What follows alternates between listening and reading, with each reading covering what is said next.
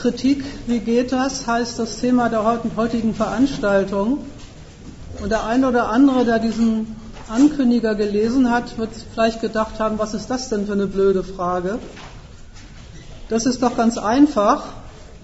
Man ist mit etwas unzufrieden, ermittelt die Ursachen für die eigene Unzufriedenheit, stellt sie ab und schon ist der Grund für die Kritik entfallen. Wenn es so einfach wäre, bräuchte ich hier nicht zu sitzen. Und jeder weiß auch, dass Kritik hierzulande ganz anders geht, als so, wie ich sie eben kurz zusammengefasst habe.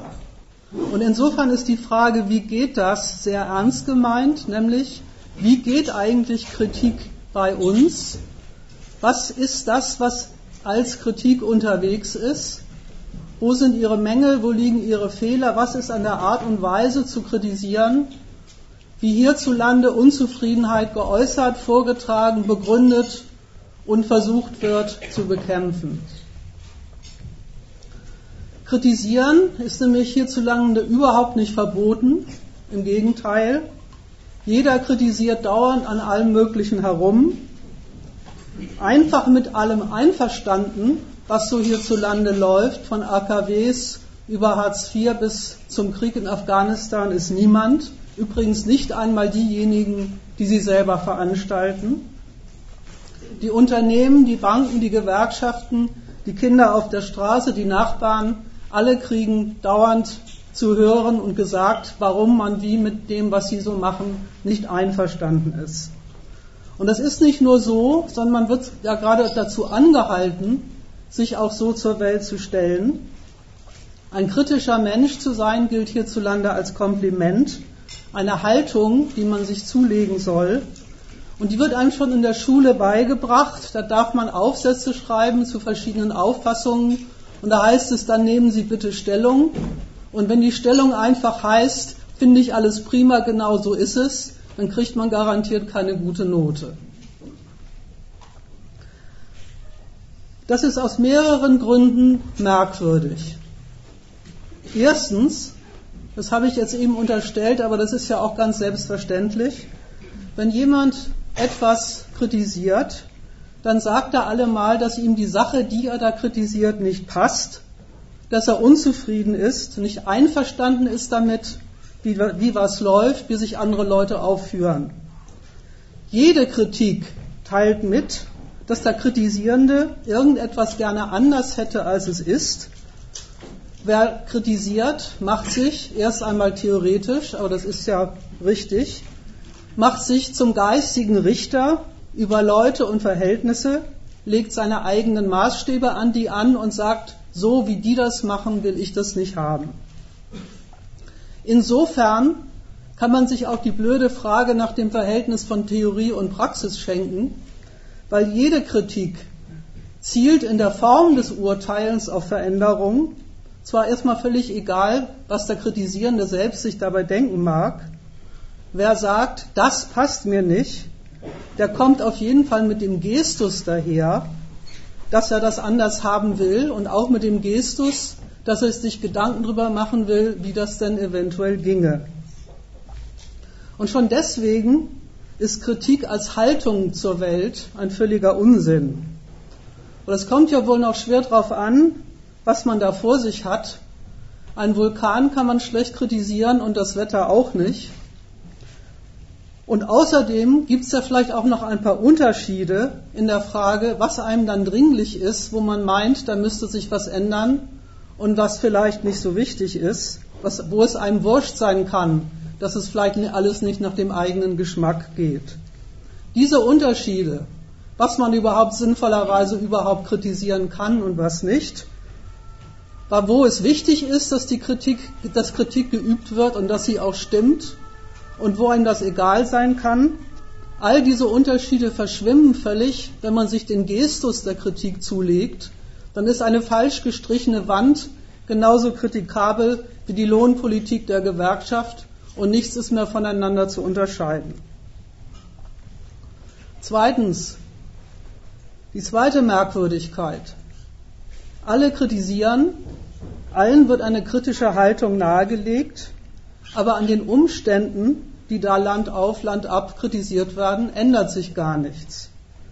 Im Gegenteil, es gibt sozusagen so etwas wie einen Katalog erlaubter Beschwerden, die gibt es ungefähr so lange oder noch viel länger, als ich bewusst denken kann. Die kennt auch jeder. Die Umwelt wird immer dreckiger, die Löhne sinken, die Reichen werden immer reicher, die Armen immer ärmer. In der dritten Welt gibt es Kinderarmut.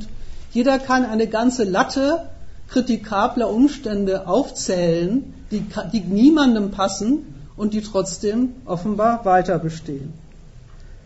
Dieses Standardrepertoire an Beschwerden geht als Kritik durch, und zwar offenbar als eine, für die es überhaupt kein Problem macht, dass sie weiter besteht, dass es Kritik an ihr gibt und dass sich an den Verhältnissen, die man da kritisiert, gar nichts ändert. Und dabei sagt ja nun wirklich niemand einfach absichtsvoll, so, das kritisiere ich jetzt mal, aber ob da was rauskommt, was ich will, ist mir völlig wurscht. Das ist aber das praktische Ergebnis der Kritik, die tatsächlich geübt wird. Wie passt das zusammen? Drittens aber auch, dieses ewige Kritikastertum führt nicht, auch nicht zur Zersetzung von Staat und Gesellschaft. Es wäre ja nicht ganz abwegig, wenn dauernd Verhältnisse kritisiert werden und trotzdem alles so weitergemacht wird wie vorher, dass Kritik von denen, die das Sagen haben, politische Entscheidungen treffen, ökonomisch über die Lebenslagen anderer Leute entscheiden, dass die sich gestört fühlen dadurch, dass dauernd an ihnen Kritik geübt wird.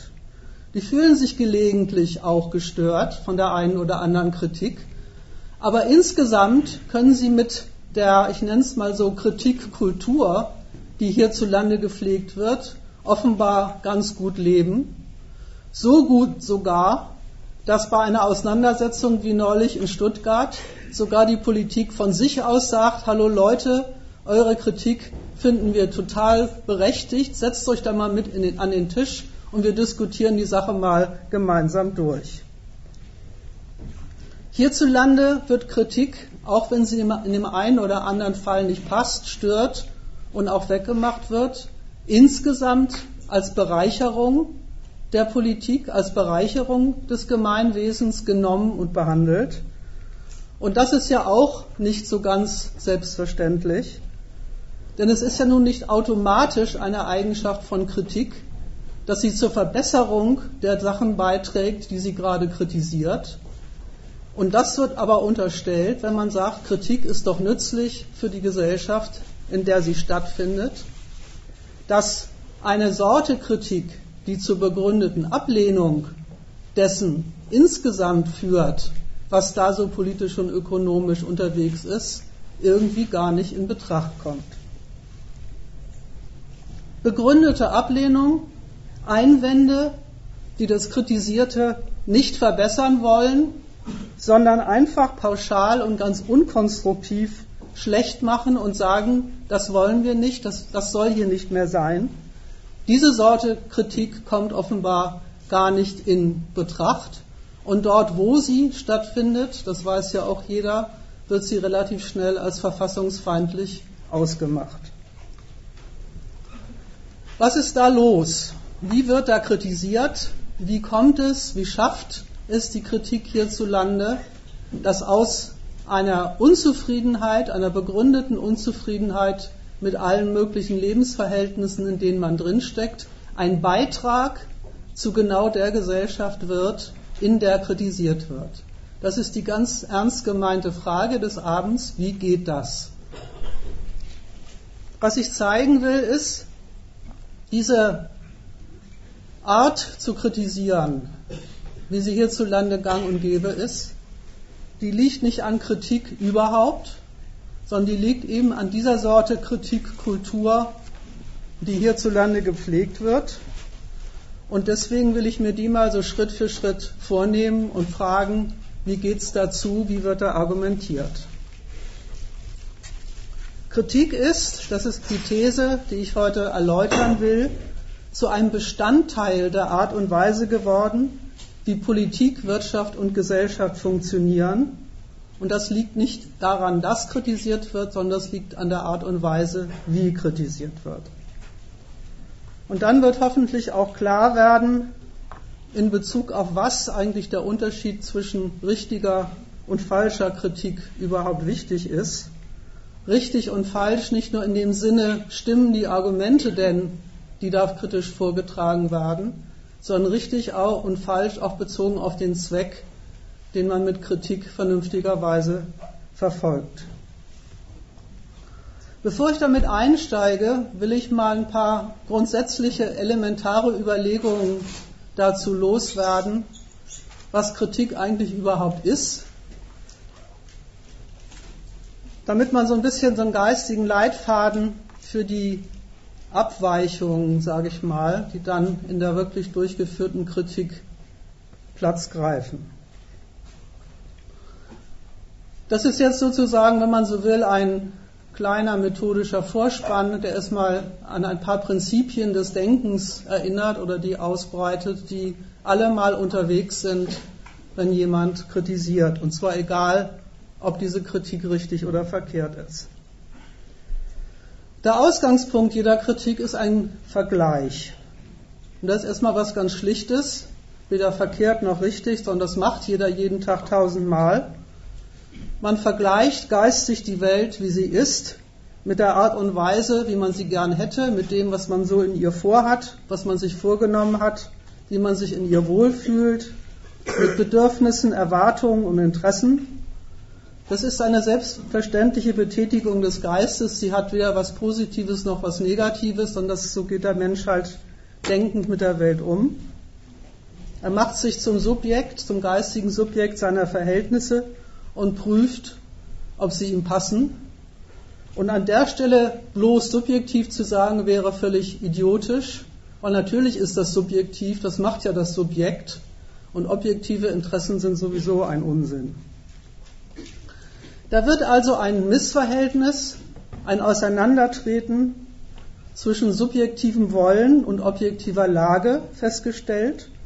Und das ist für sich überhaupt noch gar keine Kritik an gar nichts. Wenn ich morgens aufwache, es regnet und ich sage, scheiß Wetter, Radfahren geht nicht, dann ist das keine Kritik am Wetter, sondern bloß die Feststellung, dass mir als Person an der Stelle was nicht gelingt, was ich gerne tun würde. Und das nimmt auch niemand ernstlich als Kritik am Wetter, sondern eben als Mitteilung über das Subjekt, das sich da äußert. Und deswegen ist ja auch niemand, der Kritik äußern will, einfach damit zufrieden, dass er sozusagen eine Liste aller Dinge anfertigt, die er nicht leiden kann und in die Welt hinaus posaunt, sondern jeder, der Kritik üben will im ernsten Sinne, will schon sagen, an der Sache ist was nicht in Ordnung, die mir da nicht passt. Der will nicht einfach seine subjektiven Neigungen zum Besten geben, die man so oder so haben kann, sondern der will ein Urteil über die Sache loswerden und sagen, an der liegt es, an der ist was dran, dass ich einen guten Grund dafür habe, dass sie mir nicht passt. Ich mache das mal an einem Beispiel. Jemand sagt zum Beispiel, mein Lohn ist zu niedrig. Da muss man sich jetzt entscheiden, was soll mit dem Satz gesagt sein? Soll bloß gesagt sein, der Lohn passt zu mir nicht. Dann handelt man sich eventuell den Konter eines Gesprächspartners ein, ja du mit deinen überzogenen Ansprüchen ist ja auch kein Wunder. Und schon ist der Dialog zu Ende, weil der Mensch hat ja bloß mitgeteilt, dass zu seiner speziellen Subjektivität der Lohn nicht passt und da hat ein anderer eben eine andere. Oder aber, und dann wird überhaupt erst der Einstieg in eine Kritik draus, soll das eine Kritik am Lohn sein. Soll gesagt sein, an dem, an dieser Geldsumme, an der Art und Weise, wie ich an die rankomme, an dieser Art überhaupt sein Leben zu organisieren, ist was nicht in Ordnung. Und das ist der Grund dafür, dass er mir nicht passt. Dann geht die Sache eigentlich erst los.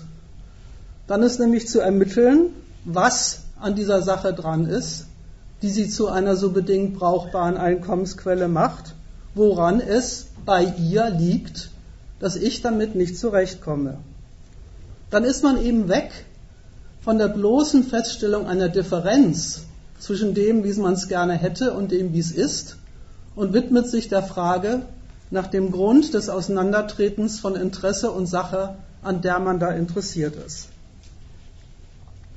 Der Vergleich, mit dem ich angefangen bin, der kommt wie ein Urteil über die Welt daher, scheiß Wetter, tut so, klingt erstmal von der Wortfassung her, als wäre das ein Urteil übers Wetter. Er selbst, dieser Vergleich, ist aber noch keine, gar kein Urteil über die Welt. Was weiß ich denn über eine Sache, wenn ich weiß, dass sie mir nicht passt? Gar nichts. Dann weiß ich bloß was über mich und das wusste ich vorher schon. Zu ermitteln, ob die Unzufriedenheit bloß einer subjektiven Neigung verdankt oder einen guten Grund in der Sache hat, mit der man da unzufrieden ist, muss man sich schon der Sache zuwenden und sich mit der auseinandersetzen. Sonst wird aus der Kritik nichts. Und dabei übrigens geht das sogenannte Subjekt als Ausgangspunkt überhaupt nicht verloren. Ganz im Gegenteil. Dieses Subjekt ist ja dasjenige, das diese Nachforschung anstellt. Und zwar mit genau dem Interesse, die Gründe zu ermitteln. Und zweitens bekommt derjenige, der kritisieren will, ja überhaupt nur so ein haltbares Argument für sein Interesse an die Hand. Nur dann, wenn man an der Sache zeigen kann, dass es gute Gründe und Notwendigkeiten gibt, sie zu kritisieren, dann hat man mit seinem, seiner Kritik auch ein Mittel in der Hand, andere, die man vielleicht für die eigene Unzufriedenheit gewinnen will, davon zu überzeugen, dass man richtig liegt. Wer immer bloß sagt, das passt mir nicht, das passt mir nicht, der handelt sich zu Recht den Konter ein, und wieso soll das eigentlich auch für mich gelten? Ich bin eben anders drauf als du. An dieser elementaren Stelle scheiden sich also die Geister. Einerseits gilt für jede Äußerung, die Kritik sein will, Kritik an etwas und nicht bloß eine beliebige Laune des Äußernden, dass sie auf diese Sorte Verallgemeinerung zielt, dass sie Argumente loswerden will, die ihrem, ihrer Kritik einen guten, begründeten, eine gute begründete Erklärung gibt. Diese Absicht, sage ich mal gutwillig, wird hierzulande auf sehr verkehrte Weise praktiziert. Und wie diese Absicht hierzulande praktiziert wird, das soll der Gegenstand meiner Erläuterung sein. Das Prinzip benenne ich mal vorweg, vielleicht hilft es dem einen oder anderen. Das Prinzip besteht darin, dass die Leute, die hierzulande kritisieren und die Kritik, die man als solche geboten bekommt, im Wesentlichen darin besteht, immer, noch, immer die subjektive Unzufriedenheit verallgemeinerungsfähig zu machen. Im Prinzip ist das, was hierzulande unter Kritik geht, nie über den Standpunkt hinaus, dass die Welt, wie sie geht und steht, abweicht von meinem subjektiven Interesse, also über, den, über die Betonung der Differenz, von der ich, mit der ich angefangen bin. Das ist erstmal ganz theoretisch grundlegend genommen der Widerspruch von Absicht und Durchführung der Kritik, wie sie hierzulande geht. In der Absicht will sie Argumente präsentieren, die anderen auch einleuchten sollen. In der Durchführung sind die Art, Art der Argumente, die da präsentiert werden, aber gar keine, die auf Objektivität zielen auf eine wirkliche Begründung in der Sache, sondern immer bloß andere dafür zu gewinnen versuchen, sich, der, sich dem subjektiven Urteil anzuschließen. Und das ist fatal, das ist nicht einfach bloß ein theoretischer Fehler, sondern das ist auch fatal bezogen darauf, was die Kritik dann taugt. Die arbeitet sich nämlich auf diese Weise, und das will ich im Folgenden zeigen, vor, von der Unzufriedenheit über Verhältnisse, Ereignisse, Taten der Politik oder was auch immer zur Parteinahme für genau die Instanzen, die einem diese Verhältnisse einbrocken. Wie das geht, soll im Folgenden erläutert werden. Wie immer, wenn irgendwas unklar ist, wenn ihr mit irgendwas nicht einverstanden seid, sagt es gleich, dann kann man auch schon zwischendurch Fragen beantworten oder in die Diskussion einsteigen.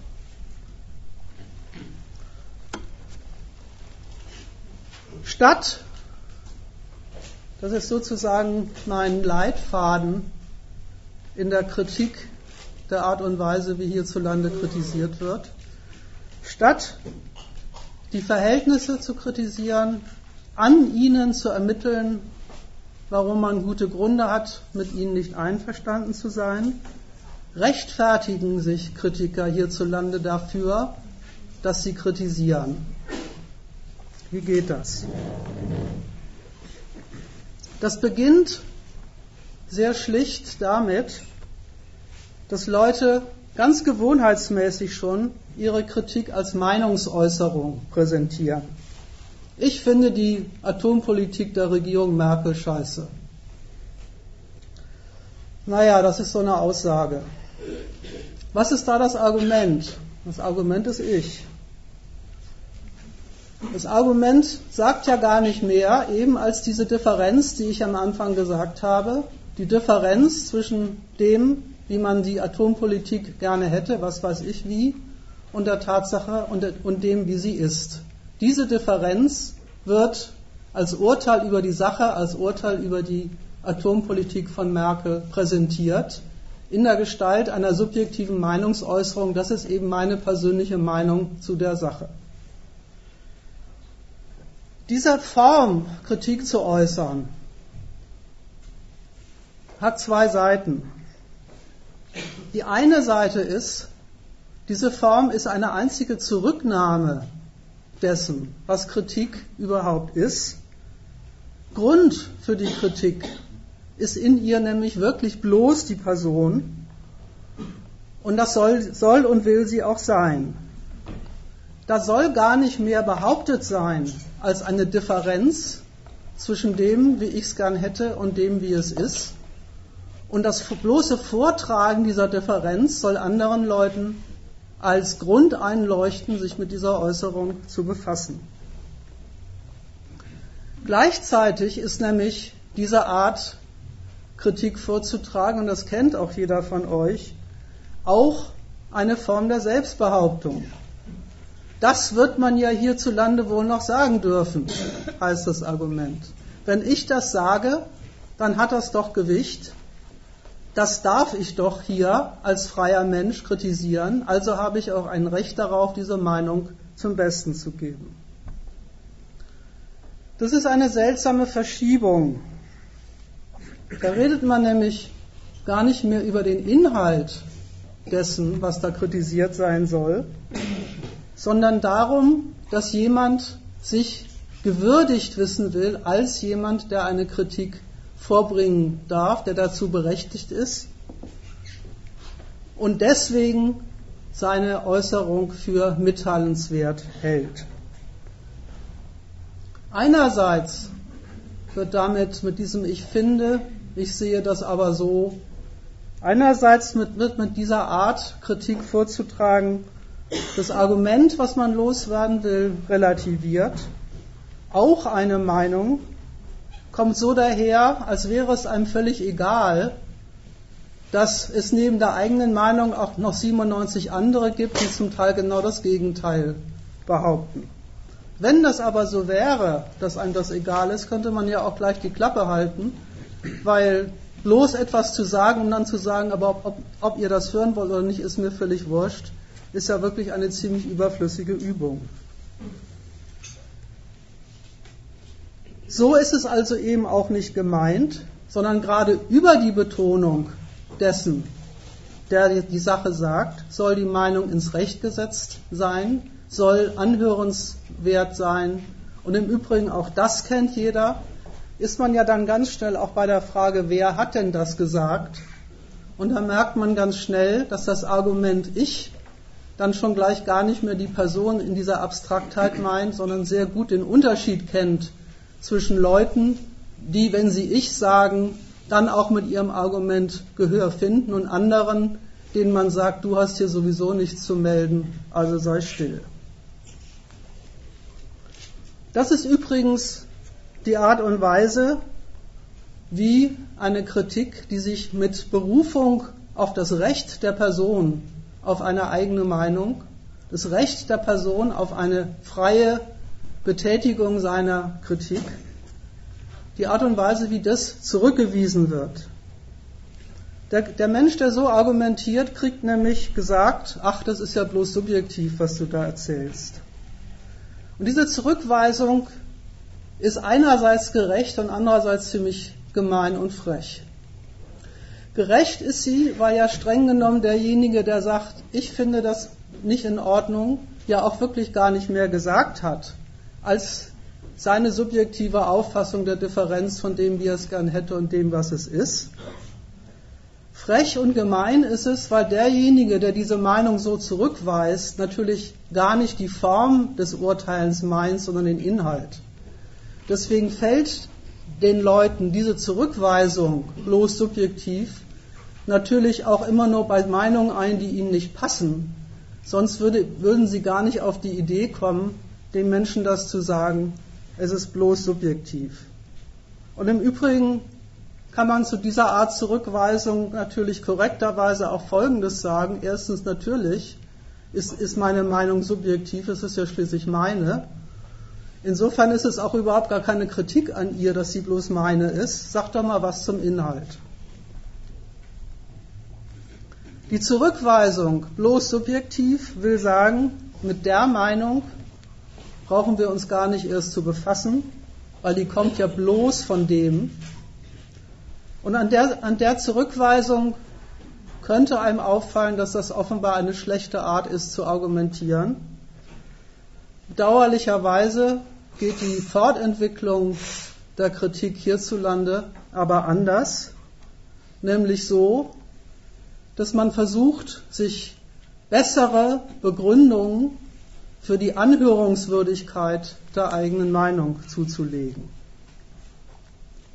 Mitgeteilt bekommt man von seinen Diskutanten oder auch von der Obrigkeit, dass die bloße Berufung darauf, dass das meine Meinung ist, einen nicht weit bringt, andere von der eigenen Kritik zu überzeugen und Mitstreiter zu finden. Also sucht man nach Wegen, diese eigene Kritik einsichtig zu machen. Aber wie? Wie setze ich mich mit der Kritik besser ins Recht? Wie setze ich mich mit meiner Kritik besser ins, ins Recht? Ist die Frage, die sich von dem Standpunkt aus anschließt. Und die Elementarform dieses ins Recht setzens der eigenen Person als Kritiker kennt jeder, die heißt Betroffenheit. Ich habe ein Recht, was zur Schädlichkeit von AKWs zu sagen, weil ich wohne neben einem. Ich habe ein Recht, gegen Studiengebühren zu sein, weil ich bin, bin Student und, und habe kein Geld und brauche das Geld. Was ist das Untaugliche an diesem Argument? Das Recht des Subjekts zu kritisieren soll unterstrichen werden, indem man darauf verweist, dass man wirklich einen Schaden vorweisen kann. Mit dem Hinweis auf seine eigenen Erfahrungen will er beweisen, dass er mit seiner kritischen Haltung zu der Frage richtig liegt. Er legitimiert seine Kritik damit, dass er das schließlich selbst mitgekriegt hat, selbst erlebt hat.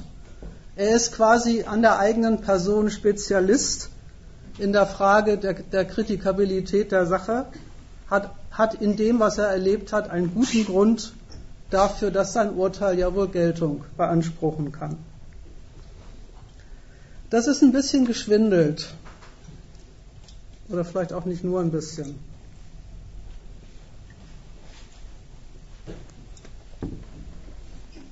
Es ist ja nicht gar nicht so, dass die Betroffenheit der Grund für die Kritik ist, sondern es ist umgekehrt.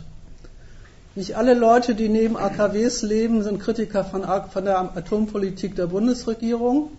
Aus Betroffenheit folgt überhaupt gar kein bestimmtes Urteil über die Sache, von der man da betroffen ist.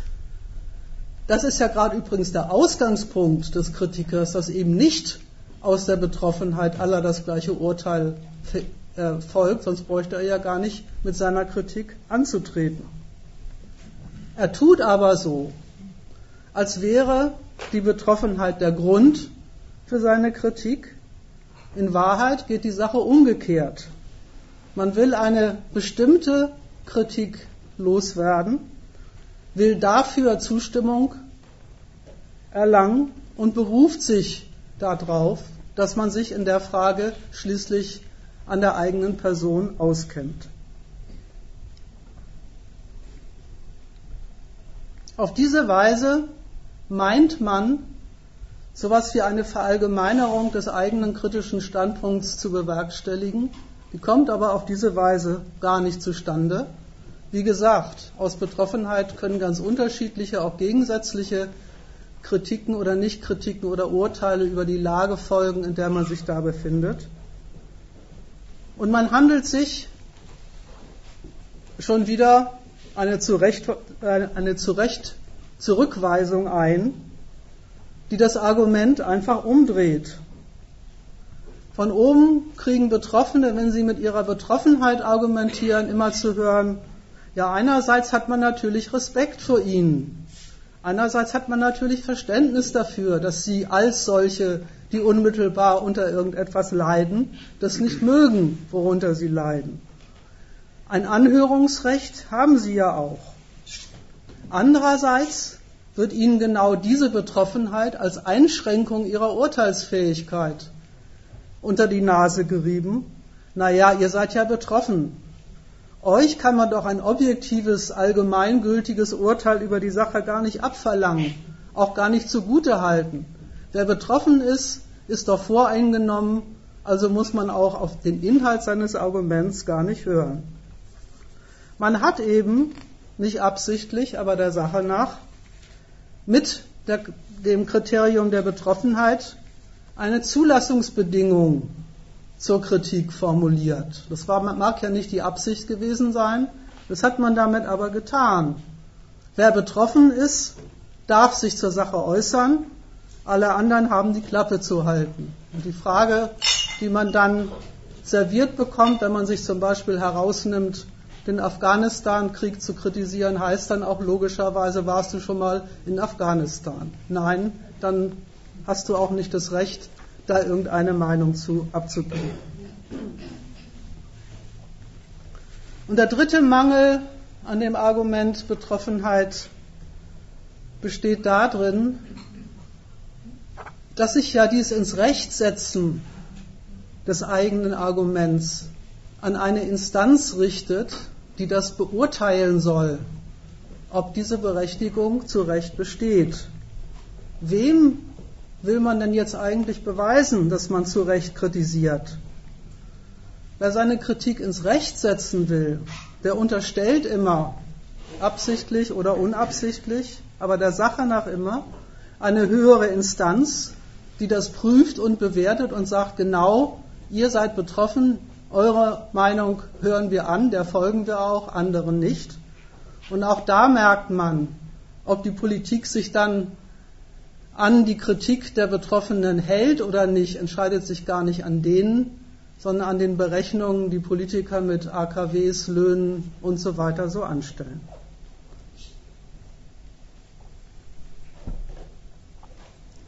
Was ist der Ertrag dieser Sorte zu, dieser Art zu kritisieren? Es sind lauter Argumente für das Gelten von Urteilen unterwegs, getrennt von dem Inhalt dessen, was man da kritisieren will. Das Ich soll eine höhere Berechtigung bekommen in seiner besonderen Erfahrung und seinem besonderen Opferdasein. Und darüber soll die bestimmte Kritik, die diese Person hat, ihr Recht bekommen. Gedacht ist die Sache so, dass es sozusagen ein Umweg ist. Man selbst hat gute Gründe fürs Kritisieren und darüber gewinnt man andere, die man so überzeugt. Absicht ist Verallgemeinerung und die Durchführung, praktische Durchführung ist das Gegenteil. Das ist kein Umweg, sondern ein Irrweg. Das führt weg von einer tatsächlichen Kritik an der Sache, führt weg davon, dass man selber sich ein Urteil über die Sache bildet und treibt nur den Standpunkt weiter, dass man selbst, wenn man kritisiert, doch meint, in dem, was man ist, selber ist und tut, Gründe dafür zu haben, dass man das darf. Zu diesem Standpunkt übrigens, dass man in dem, was man ist und zu sagen hat, Gründe dafür hat, dass man kritisieren darf, sage ich später noch einiges ausführlicher, weil das ist ein bisschen auch der Witz an dieser Sorte Kritik.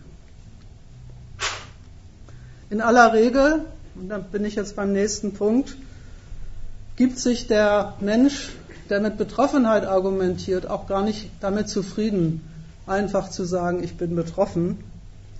Der will schon immer noch eine Eigenschaft benennen, in der er betroffen ist. Ich als Student bin gegen Studiengebühren. Ich als Bauer bin gegen Gorleben. Ich als Bewohner der Stadt Stuttgart bin gegen den neuen Bahnhof und so weiter. Da will man eben nicht bloß einfach ich gesagt haben, sondern schon sagen, dass man ein besonderes Recht hat und diese Besonderheit soll in dem liegen, was man als Stand, als Berufsgruppe, als gesellschaftliche, als Abteilung der Gesellschaft so darstellt. Was soll das eigentlich für ein Argument für das eigene Interesse sein? Ich als Student. Ist übrigens natürlich schon wieder nicht der Inhalt des Interesses, das da vorgetragen wird, sondern die besondere Berechtigung der Person. Aber worin liegt jetzt diese besondere Berechtigung im Unterschied und Fortgang zum Argument Betroffenheit? Wenn jemand sagt, ich als Student, ich als Lehrer, ich als alleinerziehende Mutter, kennt ihr alle aus Talkshows, ich als Hartz-IV-Empfänger, meinen dazu Folgendes. Dann unterstellt er, dass der Stand, die Stellung, die er in der Gesellschaft innehat und auf die er sich da beruft, anerkannt ist in der Gesellschaft, ein Berechtigungstitel für Einwände ist. Ich als Massenmörder kommt schlecht an. Sagt auch keiner. Also jeder, der mit als argumentiert, geht selbstverständlich davon aus, dass der Inhalt dieses als eine anerkannte, gute, positiv bewertete Stellung in der Gesellschaft ist, die einem das Recht auf Kritik verleiht. Das ist ziemlich fatal. Worauf beruft man sich da eigentlich? Man beruft sich auf eine Leistung, die man für diese Gesellschaft bringt, auf einen Beitrag, den man als Student oder Bauer oder Lehrer zu der Gemeinschaft leistet, in, der man, in, den, in die es einen verschlagen hat. Und das soll das Argument dafür sein, dass man kritisieren darf. Schon merkwürdig. Man war doch angetreten, um gegen die Art und Weise was zu sagen, wie mit einem umgesprungen wird in den gesellschaftlichen und politischen Verhältnissen hierzulande. Und worauf beruft man sich? Auf eine Stellung genau in der Gesellschaft, die man gerade kritisieren wollte. So hat man in der Tat so etwas wie eine Allgemeinheit des eigenen Interesses gefunden, aber die ist schon sehr merkwürdig, diese Allgemeinheit. Erstens kommt sie ja nicht aus dem geteilten Interesse. Sie kommt nicht daraus, dass man irgendjemandem gesagt hat, Kernkraftwerke funktionieren so und so, die sind von der Energiepolitik aus folgenden Gründen hingestellt, das sind die Berechnungen und deswegen bin ich dagegen. Kommt also nicht daraus, dass sich Leute die Argumente angehört haben, die man gegen die Sache hat und sie akzeptiert, nachverfolgt oder verworfen hat,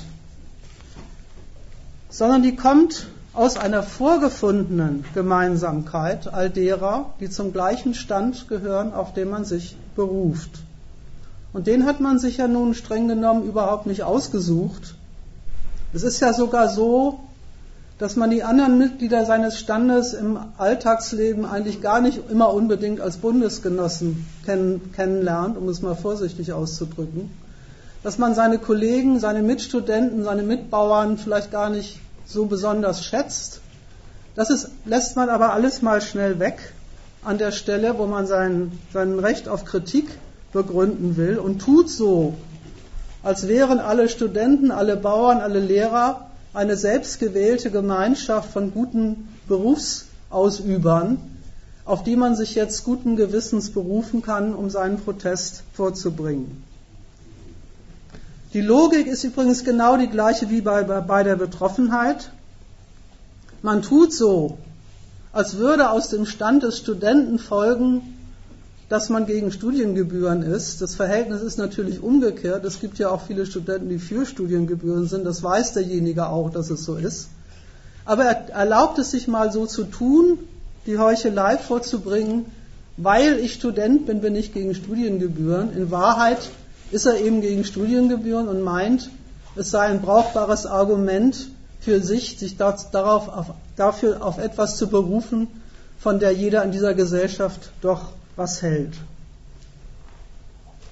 An die Instanz, an die man sich mit dieser Berufung richtet, ist das der Sache nach der Vorwurf des Vertrauensbruchs. Wir sind doch leistungsbereite, fleißige Leute, die zur Gesellschaft was beitragen, dann könnt ihr doch nicht so mit uns umgehen. Das ist eine Kritik, die mit einem heimlichen oder auch gar nicht heimlichen Obwohl vorgetragen wird. Wer ich als sagt, ich als Lehrer, ich als Student, der denkt ein heimliches obwohl, obwohl ich doch so ein wichtiger Beiträger zu dieser Gesellschaft bin, gehen die Oberen so mit mir um, das kann doch nicht wahr sein, das dürfen die doch nicht. Man argumentiert vom Standpunkt eines Vorurteils über die Interessen und Zwecke derjenigen, die einem diesen Schaden einbrocken.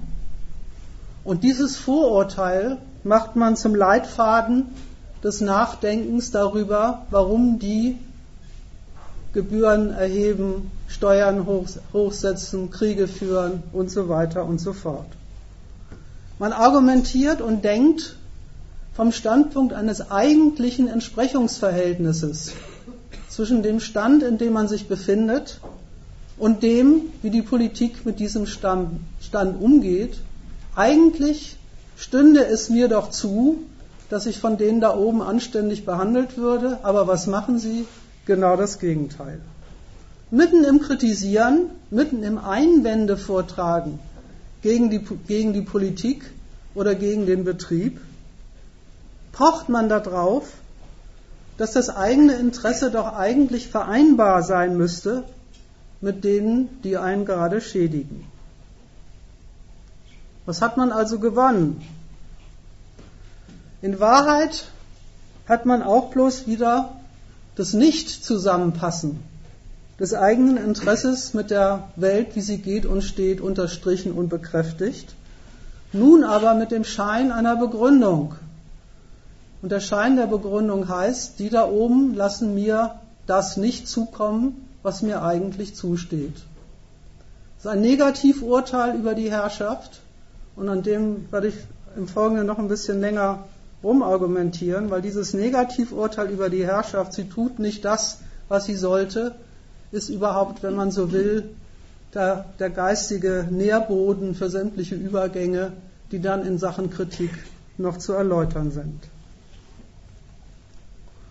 Die Zurückweisung des Arguments geht übrigens genauso heuchlerisch wie die Begründung.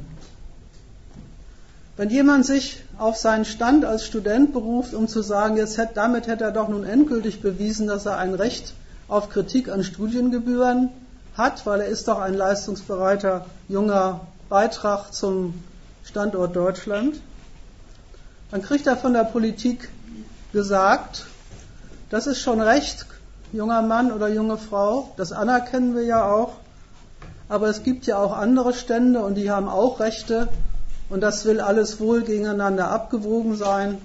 Und insofern musst du dich nicht wundern, wenn deiner jetzt in diesem Falle mal nicht zum Zuge kommen kann. wo derjenige, der als sagt, seinem subjektiven Interesse eine anerkannte Allgemeinheit verpassen will, wird ihm mit der Partikularität seines Interesses gekontert. Übrigens auch schon wieder nicht mit dem Inhalt seines Arguments, sondern mit dem Berechtigungsnachweis, den er dafür vorbringt. Die Politik tut so, als würde sie den Inhalt des Einwands prüfen. Das tut sie natürlich auch und er, passt ihr nicht. Zurückweisen tut sie nicht den Inhalt, sondern die Berechtigung. Und so kommt ein sehr absurder Dialog zwischen oben und unten zustande. Kritiker treten an und beschweren sich bei der Politik oder bei ihrem Betrieb oder bei ihrer Gemeinde, dass so doch mit ihnen nicht umgesprungen werden dürfte. Und diejenigen, die das Sagen haben, antworten auf der gleichen Ebene und sagen, ja, ja, wir anerkennen eure Leistung schon an, aber im Moment geht es leider nicht anders. Das geschädigte Interesse bleibt dabei schon ziemlich auf der Strecke, weil der Grund für die Kritik ist ja nicht weg, aber der Kritiker hat von seiner Herrschaft einen einsehbaren Grund geliefert bekommt, warum die Kritik zurzeit leider nicht gelten kann.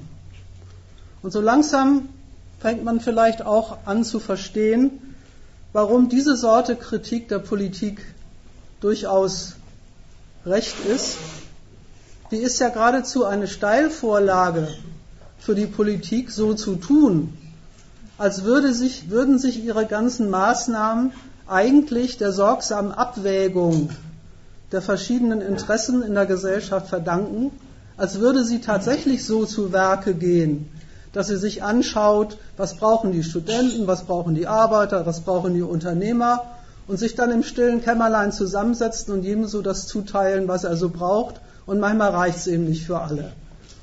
Das mag jetzt vielleicht ein bisschen kindergartenmäßig vor, euch vorkommen, aber das ist das Bild von Politik, was dort im Grunde vertreten wird.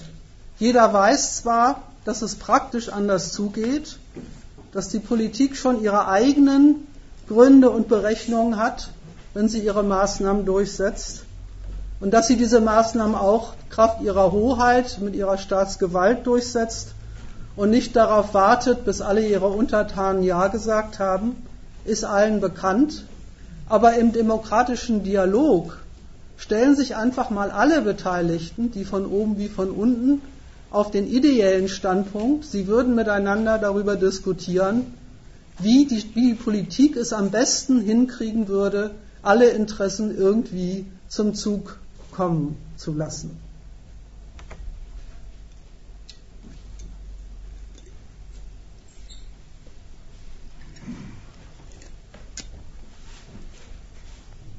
Die Zurückweisung des Arguments ich als Student, ich als Bauer weist den Kritiker darauf hin, dass er immer noch ein bloß partikulares Interesse vorträgt.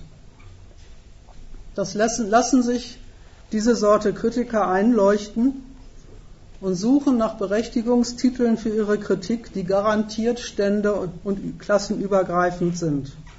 Und das ist jetzt der nächste Übergang. Kritik als Anklage eines allgemeinen Missstands. Wenn mir so, miss, wenn mir so mitgespielt wird, dann wird ein gültiges Prinzip verletzt, das in dieser Gesellschaft doch wohl Gültigkeit hat und an das sich alle halten müssen. Die Elementarform davon kennt auch jeder, die heißt, das ist aber ungerecht.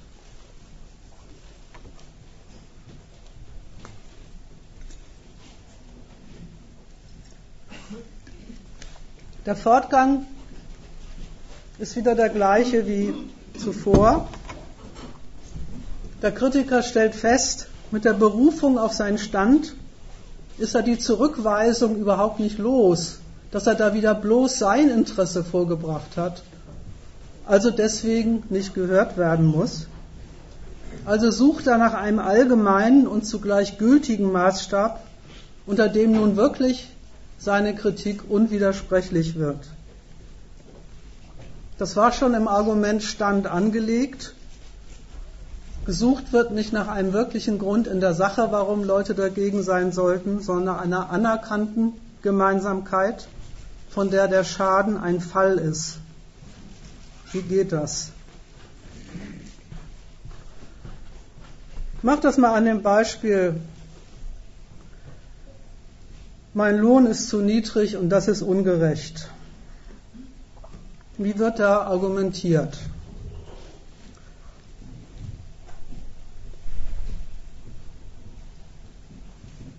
Da wird ein Grund, der Form nach zumindest, muss man schon sagen, der Form nach ein Grund für die Niedrigkeit des Lohns angegeben, aber ein sehr merkwürdiger, dass ich nicht das Geld bekomme, was ich haben will oder was mir zusteht. Das ist das Ergebnis dessen, dass ein allgemeingültiges Prinzip verletzt wird, und zwar von denen, die eigentlich dafür zuständig wären, mir meinen gerechten Anteil zukommen zu lassen. Das ist der Schein, sage ich mal, der Objektivität, der hier verbreitet wird. Die gewinnt man dadurch, dass man die, die Kritik jedes konkreten Inhalts entleert. Man redet ja gar nicht mehr über den Lohn.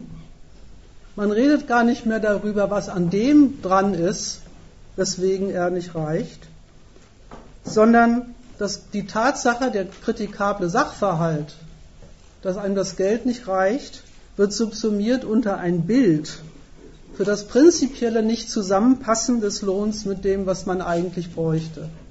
Jetzt hat man sozusagen einen Allgrund für die eigene Unzufriedenheit. Man ist gar nicht bloß mit dem Lohn, wie er geht und steht, unzufrieden, das wäre einem vielleicht viel zu popelig, sondern man ist überhaupt ganz grundsätzlich mit der Art und Weise unzufrieden, wie hierzulande Löhne festgelegt werden, nämlich nach einem Prinzip, in Verletzung eines Prinzips, was doch gilt.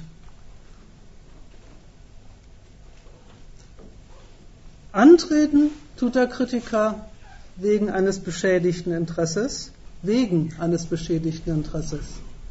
Aber das beschädigte Interesse kommt jetzt gar nicht mehr vor, sondern vorkommt eine höhere Rechtfertigung dafür, dass man dieses Interesse haben darf, weil man an ihm entdeckt hat, dass eben dieses gültige Prinzip Gerechtigkeit verletzt wird. Und die Berufungsinstanz soll nun endgültig unwiderleglich sein, weil für Gerechtigkeit ist ja wohl schließlich jeder, oder? Auch hier hat diese Art zu argumentieren natürlich den Widerspruch an sich, dass der Kritiker ganz genau weiß, dass eben nicht jeder der Auffassung ist, dass sein Lohn ungerecht ist. Sonst bräuchte er ja auch gar nicht anzutreten. Die Behauptung ist aber, würdet ihr alle auf dem Standpunkt der Gerechtigkeit stehen, könntet ihr so mit mir nicht umgehen. So soll dem Interesse Durchschlagskraft und Gewicht verliehen werden man will sagen, dass die, die maßgeblichen Instanzen gegen Prinzipien verstoßen, die allgemein anerkannt sind und die man doch gemeinsam ausgemacht hat und an die sich deswegen doch alle halten müssen. In Wirklichkeit verleiht man damit seinem Argument nicht mehr Gewicht, sondern ganz im Gegenteil. Man relativiert es ganz grundsätzlich, weil man erklärt sich ja damit einverstanden, dass der Maßstab, den man da in die Welt gesetzt hat, wie gesagt, Gerechtigkeit ist kein Maßstab, aber das ist der, den man behauptet, dass er gelten sollte, dass dieser, dieser Maßstab das Kriterium für den eigenen Lohn sein soll. Und wenn der das Kriterium sein soll, dann lädt man gerade dazu ein, sowas kennt man ja dann in Talkshows, dass die andere Seite sagt, der Lohn ist völlig korrekt und völlig gerecht und dann sämtliche Argumente aufführt, warum er genau so in die Lohnhierarchie passt, wie sie hingehört.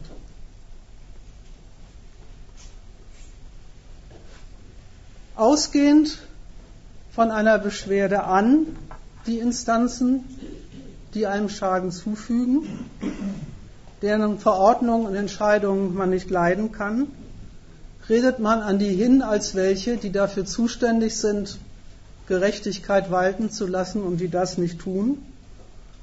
Und damit erkennt man de facto alle gültigen Maßstäbe der Gesellschaft als Kriterium dafür, was man hierzulande wollen will und wollen darf und wollen kann. Natürlich die Maßstäbe nicht einfach so, wie sie sind, weil da hat man ja gerade festgestellt, da kommt ja immer nicht das rum, was man selber eigentlich braucht.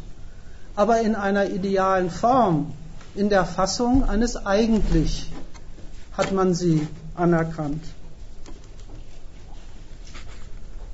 Die ökonomischen und politischen Verhältnisse, die man kritisiert, denen bescheinigt man gleichzeitig, dass sie eigentlich der Hort dieser richtigen Prinzipien sind und eigentlich muss man die Oberen bloß immer daran erinnern, worum es ihnen zu gehen hätte, dass diese Prinzipien dann auch zur Durchsetzung kommen.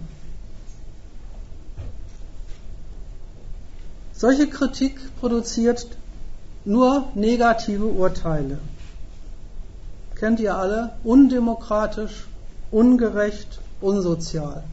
Alles, was einem nicht passt, kriegt einen negativen Grund, einen negativen Grund darin, dass diejenigen, die zuständig wären für Gerechtigkeit, für richtige soziale Verhältnisse, für richtige demokratische Verhältnisse, immer das nicht tun, was sie eigentlich tun müssten.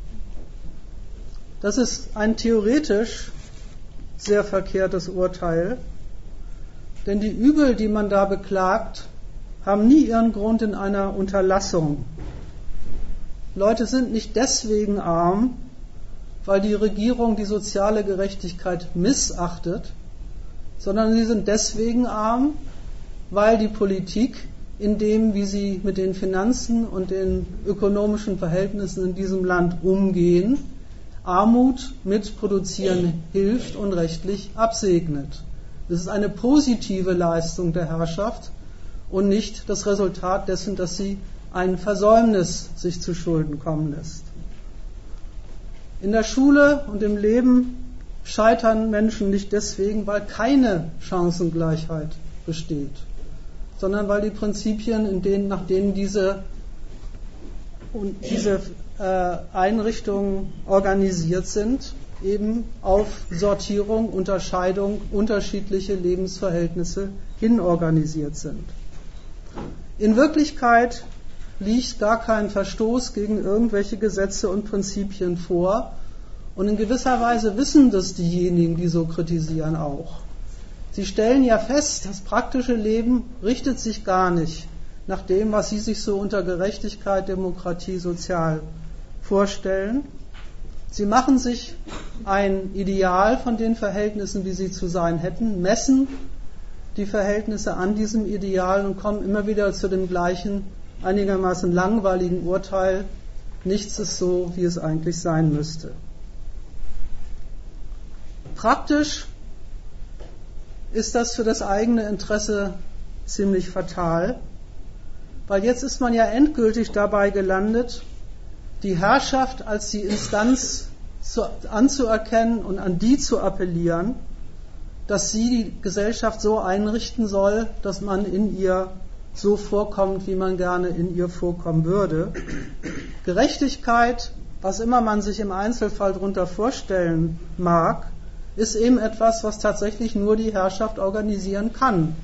Sie ist zuständig für das Zuteilen von Lebenschancen, man selber ist ja nicht zuständig, nur sie ist ja überhaupt die Instanz, die sowas realisieren könnte und an die wird ja dann auch appelliert, wenn man mit dem Vorwurf der Ungerechtigkeit, des Asozialen, der Missstände an die Herrschaft hinredet und sich bei ihr beschwert, dass sie sich an ihre eigenen guten Grundsätze immerzu nicht hält.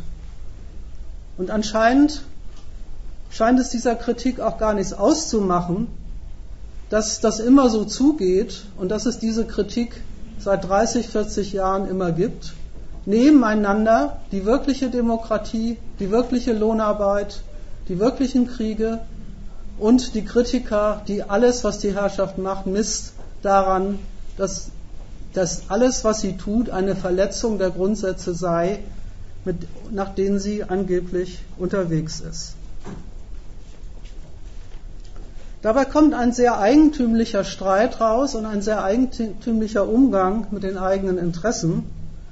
Man verwandelt nämlich den Streit um das eigene Interesse um in die Frage, wer steht eigentlich auf der richtigen Seite der gültigen Prinzipien, die da oben oder wir.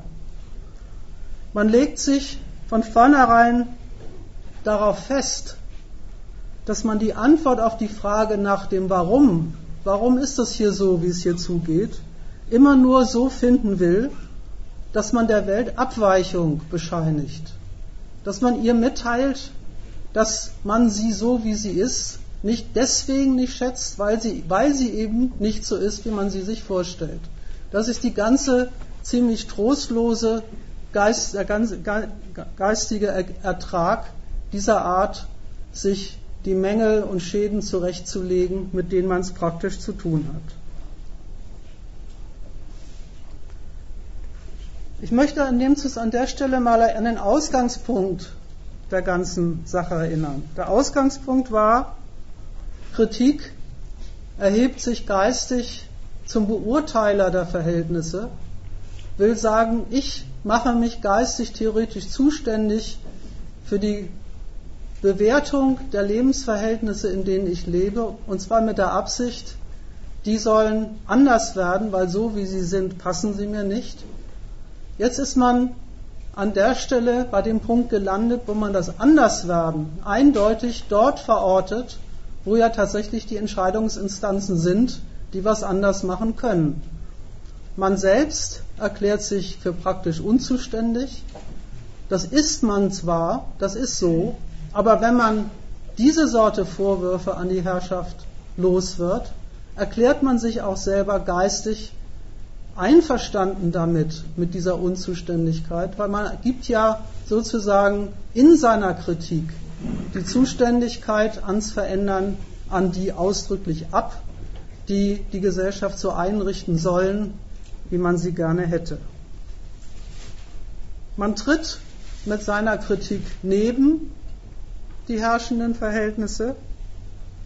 Man anerkennt ganz grundsätzlich, und daher kommt diese eigentümliche Verwendungsweise des Wortes theoretisch in unseren geistigen Kreisen dieser Gesellschaft. Man tritt ausdrücklich geistig neben die Gesellschaft, neben die herrschenden Verhältnisse, akzeptiert, dass praktisch Politik machen eine Sache ist, Kritik an ihr üben etwas ist, was daneben und zusätzlich und parallel dazu stattfindet. Und das ergibt eine sehr seltsame Mischung im, in der geistigen Stellung zur Welt von Zufriedenheit und Unzufriedenheit des Kritikers.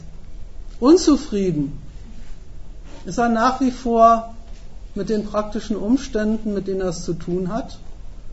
Unzufrieden ist er nach wie vor damit, dass die da oben, die Zuständigen, das alles immer nicht so einrichten, wie er, wie er meint, dass sie das müssten, dass sie in ihrer wirklichen Politik immer abweichen von dem Ideal, dem sie eigentlich zu folgen hätten.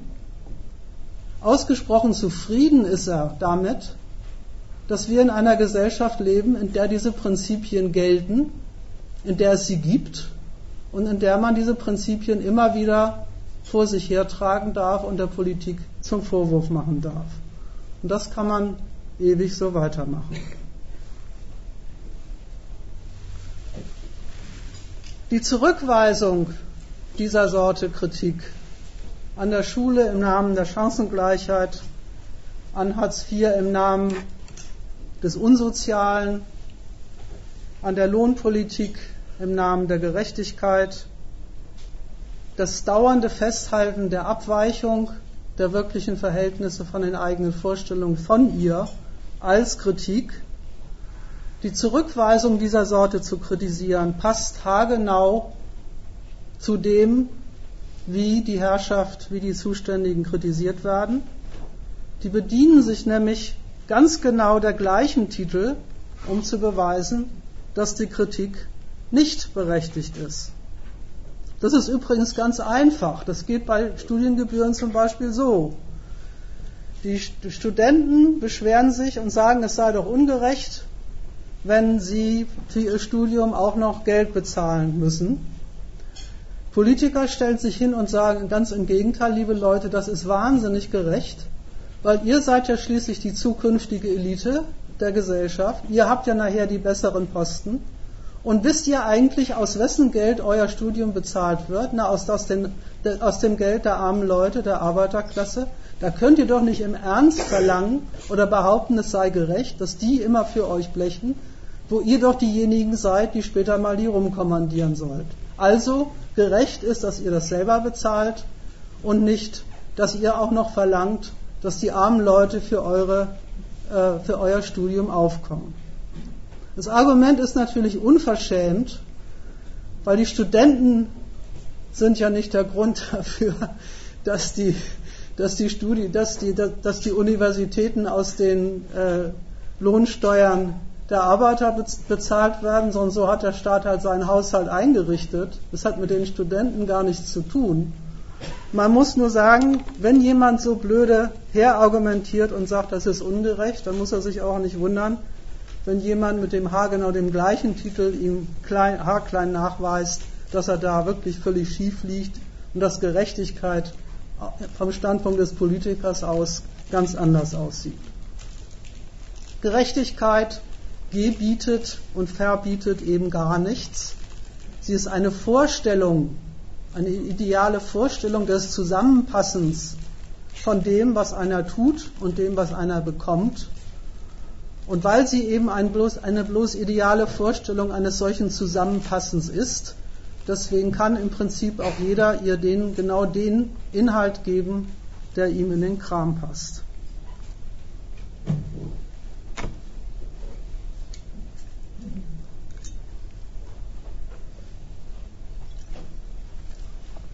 So weit ist man also jetzt gekommen. Man hat die Unzufriedenheit mit den Schäden, Schwierigkeiten, schlechten Verhältnissen, sei es selbst erlebte oder sei es auch welche, die einem aus ganz anderen Gründen nicht passen, das ist ja vollkommen egal. Man hat die Unzufriedenheit damit verwandelt in ein in eine Verletzung eines in dieser Gesellschaft gültigen Prinzips durch die Herrschaft, hat sie dafür für zuständig erklärt, ausdrücklich das aus der Welt zu räumen und hat sich selber geistig wie praktisch degradiert zu jemandem, der als Bittsteller der Politik entgegentritt und sich bei ihr beschwert, dass sie die Welt immer nicht so einrichtet, wie man sie gerne hätte. Man hat die Arbeitsteilung, nenne ich es mal, von oben und unten, von denen, die das Sagen haben und denen, die sich in die Verhältnisse schicken müssen, geistig auch noch unterschrieben. Und von diesem Ausgangspunkt aus wird man seine Beschwerden an die Macher los. Sie sollten doch gefälligst mal anders regieren, anders ihre Betriebe führen, als sie es tatsächlich tun. Von diesem Standpunkt aus gibt es noch einen letzten Übergang.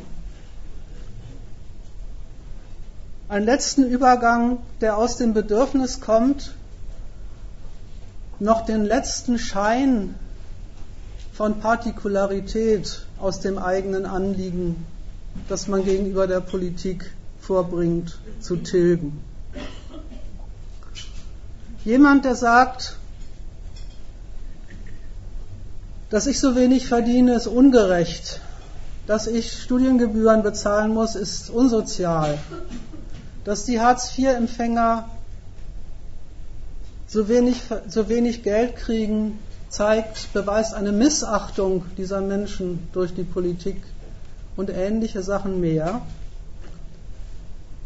Der ist ja der Form nach, der Form des Urteilens nach immer noch dabei, ein bestimmtes Interesse im Namen dieser höheren Prinzipien vorzutragen und damit zu rechtfertigen. Er ist immer noch dabei zu sagen, in diesem Prinzip müsste doch mein besonderes Interesse unterzubringen sein. Ein letzter Rest, wenn man so will, von Gegensatz zwischen dem, was man selber will und dem, was die Verhältnisse erlauben und wie sie eingerichtet sind.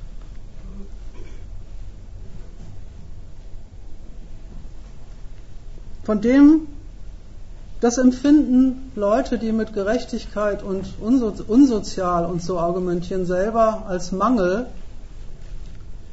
und machen den Übergang dazu, die Kritik ausdrücklich konstruktiv werden zu lassen. Sie argumentieren vom Standpunkt einer eigentlich gültigen Interessenharmonie, von der die doch geschädigt wäre, wenn sie selber schlecht wegkommen. Die Argumente dieser Art kennt ihr alle. Die gehen zum Beispiel so, die Unternehmer entlassen bloß wegen Profit. Die Bildung ist einseitig an wirtschaftlichen Interessen ausgerichtet. Der Mensch darf nicht nur Kostenfaktor sein.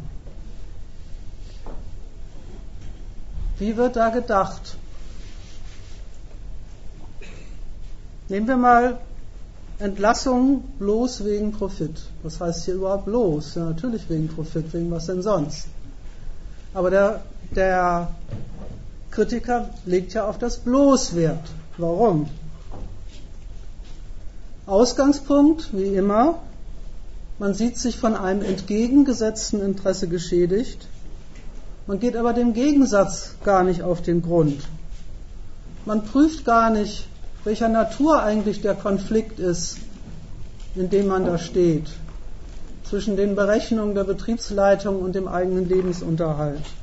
Ob es ein zufälliger, vermeidbarer Konflikt ist oder ob da ein notwendiger Gegensatz vorliegt. Wird alles gar nicht geprüft, sondern es wird gesagt, der, den bräuchte es doch eigentlich gar nicht. Sein eigentümliches Urteil über den Profit. Der Mensch, der sagt, die, die, die entlassen bloß wegen Profit, der bestreitet ja gar nicht, dass es da um Profit geht. Er will eigentlich im Prinzip dagegen auch gar nichts gesagt haben, dass es da um Profit geht. Er will was anderes. Er will ein Maß benennen. Bis zu welchem Punkt dieser Zweck, dieses Motiv des Unternehmens, Gewinne zu machen, mit dem eigenen Interesse vereinbar wäre und an welcher Stelle dieser, diese Vereinbarkeit umschlägt in einen überflüssigen Gegensatz. Nur, weil es ihnen nur um Profit geht und nicht auch um Arbeitsplätze zum Beispiel, deswegen kommt überhaupt der Gegensatz in die Welt, der, den wir jetzt auszubaden haben. So kommt jedes Interesse in der Gesellschaft doppelt vor.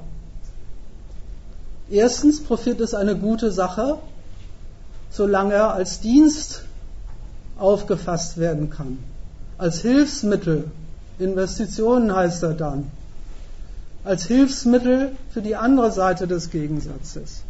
Schlecht, dann heißt er manchmal auch Gier, wird er dann, wenn er andere Leute schädigt es liegt also gar nicht an ihm, an dem, was Profit ist, an dem Zweckgewinn, wie der beschaffen ist, wie der aussieht, warum der so geht, wie er geht, sondern es liegt an denen, die diesen Zweck zur Anwendung bringen. Die sind es, die mit ihrer falschen Art und Weise Profit machen zu wollen, einen Gegensatz in die Welt setzen, der an dem, was sie da in die Welt setzen, Gewinne machen, für sich genommen eigentlich gar nicht dran ist. In der Realität ist übrigens dieses Maß, bis dahin ist Profit okay, ab dem Punkt schädigt er die Arbeiter natürlich gar nicht aufzufinden. Deswegen entdeckt man ihn ja auch das Maß immer erst negativ im, im Nachhinein hinterher, wenn das Kind in den Brunnen gefallen ist und man, fest, man feststellt, jetzt passt der Profit aber endgültig nicht mehr zu dem, was ich brauche und haben will, nämlich Lohn und Arbeitsplatz. Also man geht dem Gegensatz, dem man da ausgesetzt ist, gar nicht nach, sondern bringt ein Vorurteil zur Anwendung Und das Vorurteil heißt, in unserer Gesellschaft ginge eigentlich Interessenharmonie, wenn alle Interessen sich nur ein wenig zurücknehmen würden, alle nur darauf achten würden, dass sie mit ihrer, ihrem Interesse nicht zu weit gehen, dann ließe sich alles, worum es in dieser Gesellschaft geht, prima vereinbaren, Profite machen, Arbeitsplätze haben, Löhne verdienen, die Umwelt sauber halten. Alles, was negativ bemängelt wird, wäre dann positiv möglich.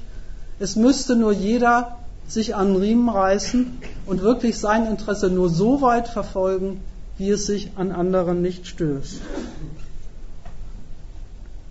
Im Namen dieses Glaubens, eigentlich wäre Interessenharmonie bei uns doch möglich, besteht dann diese Kritik darauf, dass der Interessensausgleich auch der Zweck seines Gegenspielers sein müsste.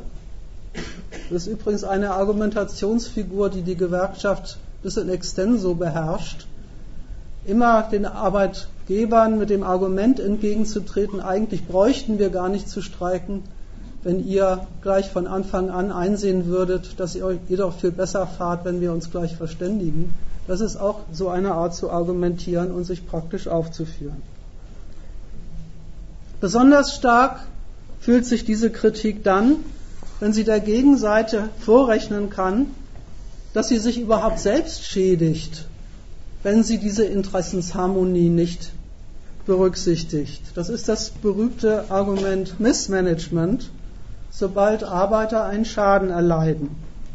Der seltsame Vorwurf, an die Unternehmer.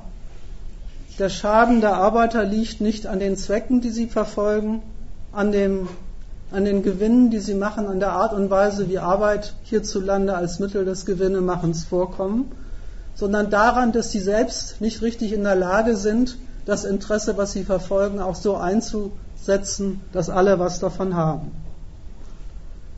Diese Sorte Argument ist ja in der Wirtschaftskrise in extenso breitgetreten worden. Es soll ja angeblich auch die Gier der Banken gewesen sein, die die Wirtschaft zerstört haben und nicht das ganz normale Bankgeschäft.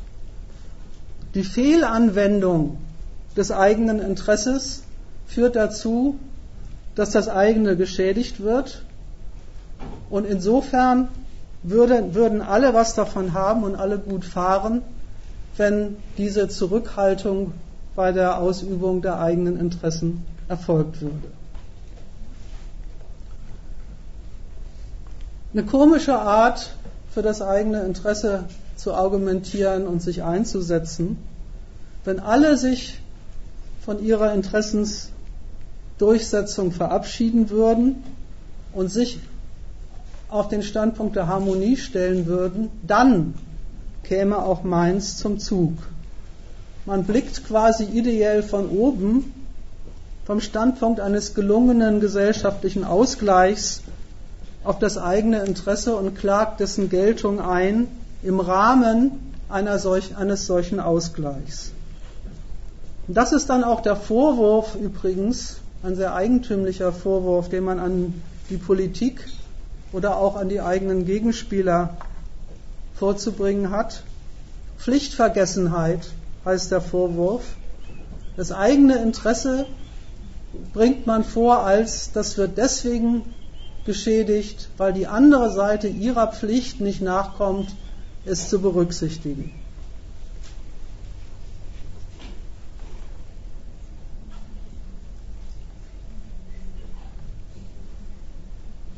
Es ist deswegen auch kein Wunder, dass diese Argumente, Missmanagement, Gier und so fort, immer dann auf den Tisch kommen, wenn der Schaden eingetreten ist, in Situationen, wo er auch gar nicht mehr abgewendet werden kann und soll, sondern wo man, sondern wo man sich nur noch einen Reim, einen kritischen Reim darauf machen will, warum das eigene Interesse wieder mal nicht zum Zug gekommen ist.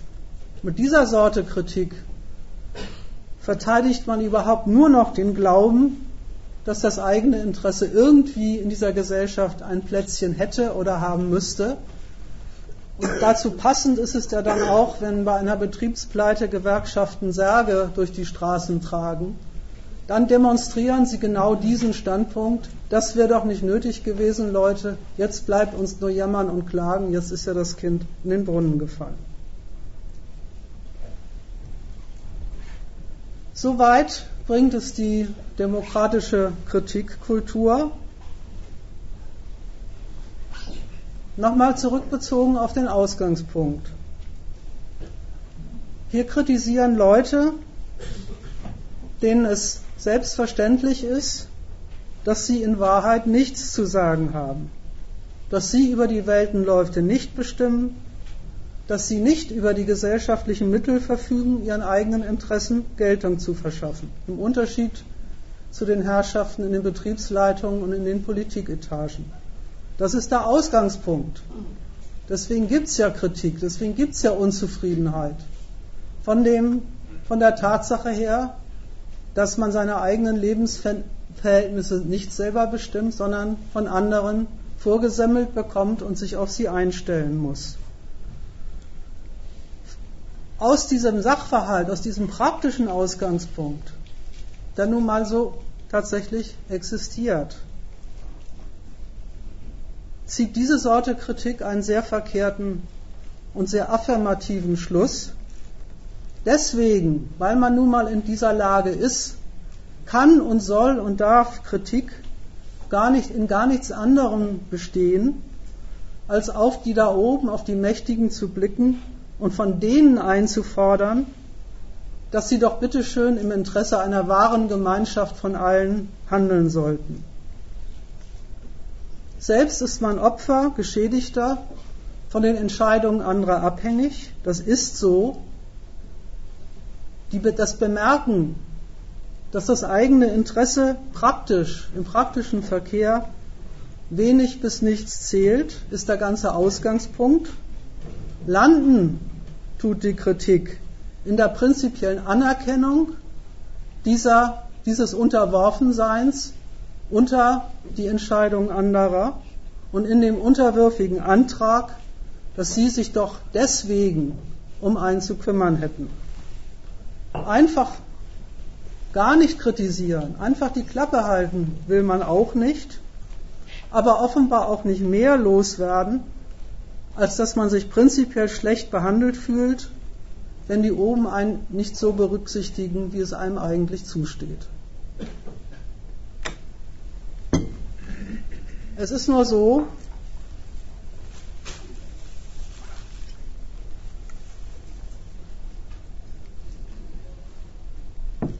dass einem diese Antragsteller-Tour, wir wollen doch von euch gar nicht mehr, als dass unser Interesse in dem Gesamtgetriebe der Gesellschaft auch vorkommt. Mehr wird gar nicht verlangt. Dass auch diese Stellung nicht einfach von denen gelten gelassen wird, die das Sagen haben.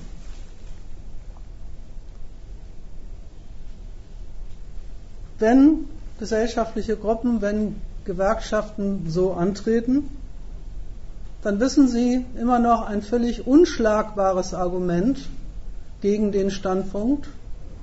Und das ist der, ja, tut uns schrecklich leid, Leute, aber der Schaden war nun mal leider unvermeidbar. Uns geht es ja auch um Interessensharmonie, uns geht es ja auch darum, dass alle Interessen zum Zuge kommen. Aber wie die Dinge nun mal stehen, müssen wir euch leider mitteilen, dass das in diesem Fall wirklich überhaupt nicht ging. Das ist übrigens der Grund, warum die Krise so ein Totschlägerargument gegen Kritik ist. Für sich genommen könnte man ja denken, naja, ein gesellschaftlicher, ökonomischer, politischer Zustand, wo der Kapitalismus selbst an sich vorführt, wie wenig es ihm um irgend so etwas wie Lebensunterhalt der Leute geht, wie sehr er nur dem, sich nur dem Zweck verpflichtet sieht, und zwar sowohl die Politik als auch die Wirtschaft, Kapital zu vermehren und die, den, diese Kapitalvermehrung wieder in Gang zu kriegen. Man könnte ja denken, das wäre eine Gelegenheit zu sagen, da sieht man es mal, so geht's hier zu. In, in Wahrheit, von dieser Sorte Kritik her, es geht doch um Interessensharmonie. Es geht doch darum, dass wir uns einbringen können in die Gesellschaft, wie sie geht und steht. Ist für diese Sorte Kritik wirklich, wirklich die Krise das absolut, absolute Totschlagsargument? Weil Krise sagt ja, schaut her Leute, geht nicht. Das, was ihr wollt, können wir nicht. Seht ihr doch, funktioniert doch nicht. Wir müssen erstmal die Banken wieder in Ordnung bringen. Wir müssen erstmal wieder das Wirtschaftswachstum hinkriegen. Ja, eure, eure Anliegen mögen ja, mögen ja äh, gut und richtig sein, aber im Moment, die Macher, die diese Gesellschaft organisieren, berufen sich einfach ganz platt auf die von ihnen selbst hergestellten Zustände und verweisen Kritiker wirklich mit dem Argument in ihre Schranken, dass die Welt nun einmal so ist, wie sie ist und dass dann, wenn der wirkliche Zweck dieser Gesellschaft, Wachstum, Kapitalvermehrung nicht geht, auch jedes andere Interesse sein Recht verloren hat und das Argument zieht, weil mehr wollte man ja auch nicht gesagt haben, als dass man in dieser Gesellschaft sein Interesse auch anmelden können wollen Jetzt habe ich mal die Reihe meiner Modalverben verwechselt.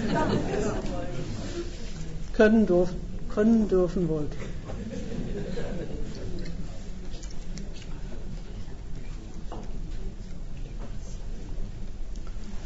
Insofern findet die, die, Kritik an dieser Stelle ihr oder ein von einem von ihren gerechten Enden und ihren gerechten Konter es gibt aber noch einen Übergang aus diesem Standpunkt, den will ich überhaupt nicht unterschlagen, weil der auch konsequent ist, ein Übergang dazu nämlich, dass die Kritik dann gemein, ausdrücklich gemein wird. Die Diagnose der Interessensharmonie hieß ja schon, wenn ich immer den Kürzeren ziehe, wenn ich immer derjenige bin, dessen Interesse in diesem Land runterfällt, hinten runterfällt, dann liegt das an der Pflichtvergessenheit der Oberen. Dann liegt es daran, dass die ihre Pflicht mir gegenüber nicht zu erfüllen, meinen Stand der Stelle, in die ich in die Gesellschaft gestellt bin, nicht so erfüllen, wie sie eigentlich müssten. Und von diesem Standpunkt aus geht dann noch der Übergang, sich die Frage zu stellen, warum sind die denn so pflichtvergessen? Und die Antwort davon ist sehr konsequent. Das liegt daran, dass sie immer die falschen Interessen bedienen. Das liegt daran, dass die immer für die anderen, die Egoisten, die, die nicht so anständig sind wie ich, die, die sich nicht alles gefallen lassen, dass sie immer für die was tun, statt für mich. Und dieser Standpunkt, die anderen Interessen in der Gesellschaft sind schuld wenn ich vom Staat nicht das bekomme, was mir von ihm eigentlich zusteht. Ich leiste ja meinen Beitrag zum Großen und Ganzen. Die, alle anderen halten sich nicht dran.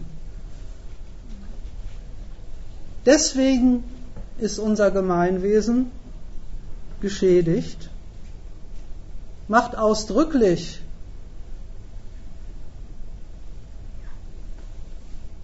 die gegensätzlichen Interessen, mit denen man zu tun hat, verantwortlich für den eigenen Schaden, nicht in dem Sinne, wie sie es tatsächlich sind, nämlich wegen der Prinzipien, die in dieser Gesellschaft herrschen, sondern deswegen, weil sie ihrer Pflicht nicht nachkommen, mein Interesse und mein,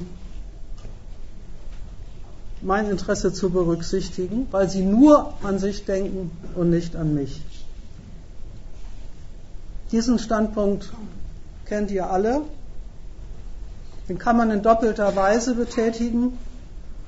Die eine Weise, ihn zu betätigen, ist der Übergang zum Amateurblockwart, der Übergang dazu, in seiner ganzen Umgebung den Fahndungsstandpunkt aufzumachen, ob man nicht Leute findet, die wieder einmal sich auf eigene Kosten ähm, was haben in die Tasche stecken können. Da finden sich natürlich auch immer welche. Und der andere Übergang ist der Ruf nach mehr obrigkeitlicher Strenge gegen diejenigen, die sich zu viel herausnehmen. Die Staatsgewalt wird ausdrücklich zum Adressaten der eigenen Kritik in dem Sinne, dass sie dem eigenen Interesse dadurch auf die Sprünge halten soll, dass sie anderen auf die Finger klopft. Die mit ihrer Eigensucht unser Gemeinwesen verderben, sind schuld an der Misere. Und diesem Standpunkt verdankt sich alles, was man unter dem Thema Ausländerhetze so kennt, weil von dem Standpunkt sind dann schnell Schädlinge in der, im Volk und in der Nation ausgemacht, deren Berücksichtigung, un, unerlaubte Berücksichtigung durch die Politik dazu führt, dass man selber nicht zu dem kommt, was einem zusteht. Das ist die Kritik im Namen der Volksgemeinschaft an alle, die meinen, an sich und nicht an mein Bedürfnis denken zu müssen. Und das ist dann der endgültige Endpunkt einer Sorte Kritik, die den Staat, die politische Gewalt zum eigentlichen Subjekt der Wahrnehmung des eigenen Interesses erklärt und an dem vermisst, dass bei ihm nicht vorkommt, was ich haben muss und haben sollte.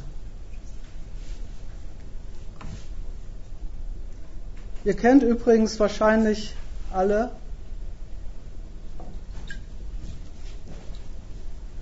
diese schönen Sätze in der Bildzeitung, die in diesem Sinne zitiert werden, was es da alles so für Sprüche gibt, die alle von diesem Geist zeugen, dem Geist, dass da Leute unrechtmäßig sich irgendwelche Vorteile erschleichen, die einem selber eigentlich vor eigentlich zustehen, die kommen daher, dass man eben so denkt. Die Herrschaft ist pflichtvergessen mir gegenüber. Woran liegt das? Weil sie eben nicht wirklich an alle, an mich als Mitglied der Volksgemeinschaft denkt, sondern falschen Interessen in die Hände geraten ist.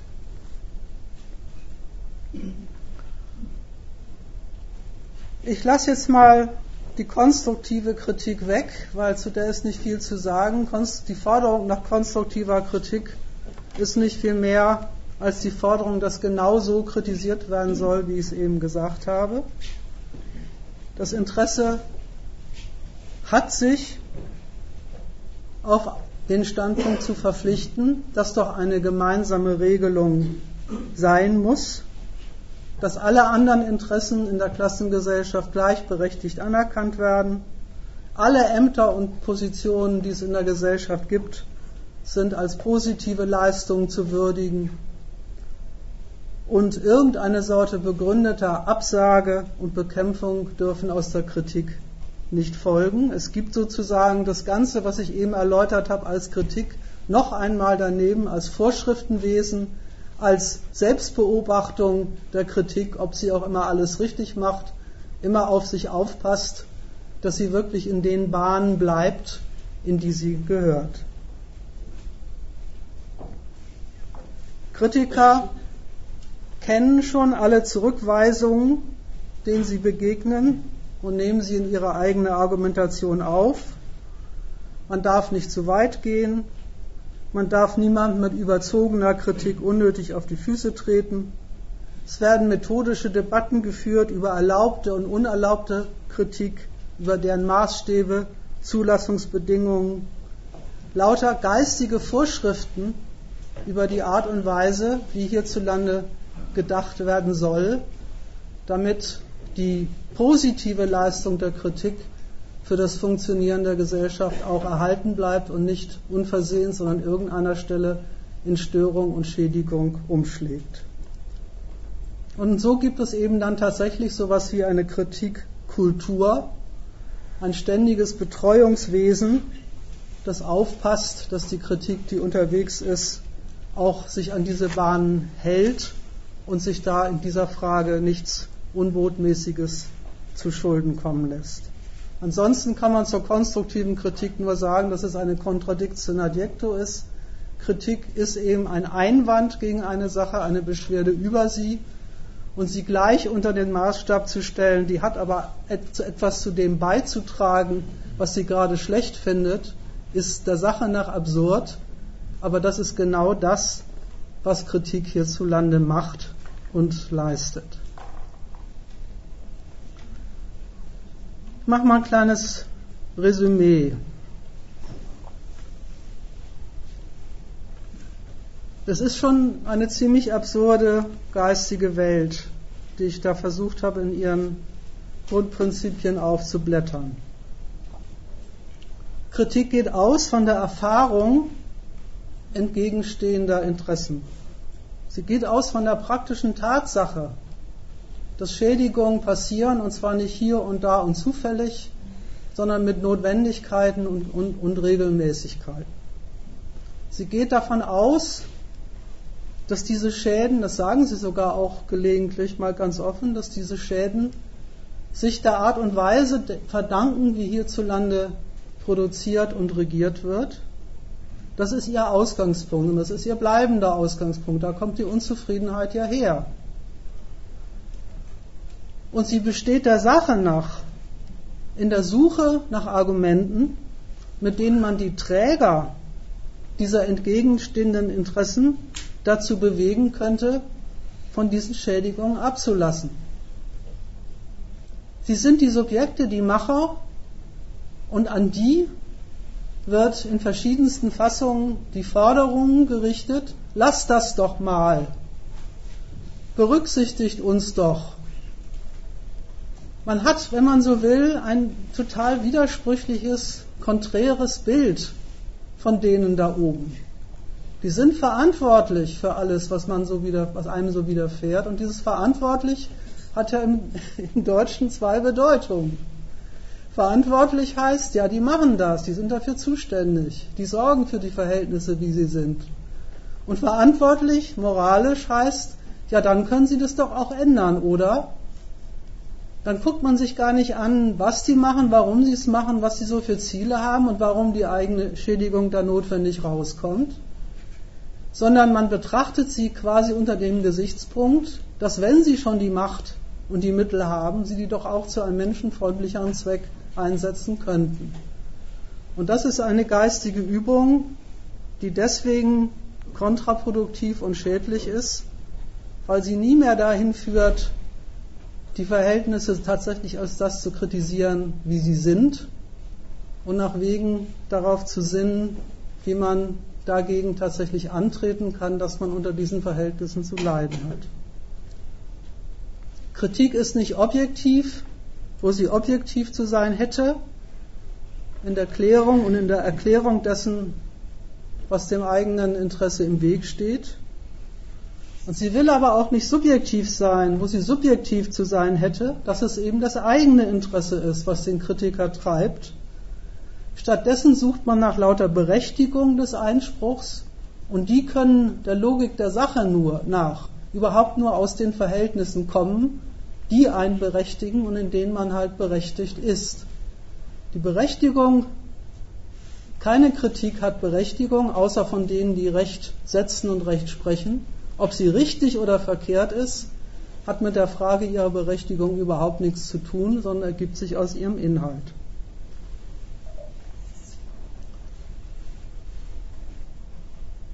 Das ist, wie gesagt, das doppelt Verkehrte an dieser Art, wie hierzulande kritisiert wird. Verkehrt im theoretischen Sinne. Sie bringt lauter falsche, irrige Urteile über die Gründe und Zwecke der Politik und der Wirtschaft in die Welt. Negative Urteile habe ich vorhin gesagt. Und falsch eben auch in dem Sinne, dass sie sich gar nicht auf das richtet, was den Schaden wirklich verursacht, sondern ein einziges Appell- und Diskutierwesen ist, das denen, die die Schäden anrichten, gleichzeitig zum Ansprechpartner für ihre Verbesserung macht. Und deswegen sich etabliert neben dem, was Politik und Wirtschaft tagtäglich machen und der ständigen Reproduktion des Schadens, der der Ausgangspunkt war.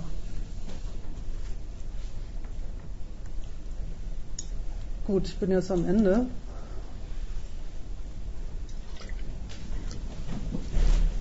Ich hatte noch einen kleinen Nachspann überlegt, aber ich würde den erstmal aufschieben, zu der Frage mal an einem Beispiel durchgeführt, wie geht Kritik richtig. Das stelle ich jetzt mal zurück und sage, wir sollten vielleicht uns erstmal über das unterhalten, was ich jetzt erläutert habe, ob es da Fragen, Nachfragen, Ergänzungen und so weiter gibt. Und ich kann das ja dann noch nachtragen, wenn es gewünscht wird. Ich habe eine kleine Ergänzung. Äh, du hast ja bei den Punkten, die du durchgegangen bist, immer gleich erwähnt, dass die, dass die auch einladen dazu, die Kritik von oben herab abzudürsten. Eine der Varianten war, wenn die Leute sich auf den Stand berufen. Ich als Arzt, als Student, und du hast gesagt, die Hauptwiderlegung, die daraus folgt, ist erstmal, aber auch das ist ja ein Partikularinteresse. Mhm. Stimmt auch. Das ist, glaube ich, auch der Hauptpunkt. Aber es gibt noch anderes. Das ist die Tour, naja, wenn ein Mensch kritisiert, und vor allem, wenn er das auch noch ernst meint und dann vielleicht auch noch mal einen Hörsaal besetzt, dann ist er ja kein guter Student mehr dann kündigt er gerade das auf, worauf er sich beruft. Stimmt. Mhm. Also die Variante des Abbürstens, wenn, wenn Studenten mal einen Hörsaal besetzen, dann sind sie keine guten Studenten, die ja. wollen ja gar nicht studieren. Ja. Deswegen müssen die Ärzte, wenn sie streiken, immer dafür sorgen, dass die Krankenhäuser ohne Probleme weiterlaufen. Mhm. Wenn sie sich gleichzeitig darauf berufen wollen, dass sie so wunderbare Heiler sind. Das ist übrigens auch äh, ein schönes Beispiel für das, was ich am Schluss kurz erwähnt habe, dass sich die Kritiker dann die Zurückweisung zu Herzen nehmen und selber die Frage aufwerfen, ob sie sich mit ihrem guten Anliegen nicht, dann, nicht dadurch schaden, dass sie der Institution äh, selber einen Schaden zufügen, in der sie doch gute Studenten sein wollen. Und diskutieren die selbst die Frage, streiken wir überhaupt, wie lange streiken wir, streiken wir richtig, streiken wir nur symbolisch.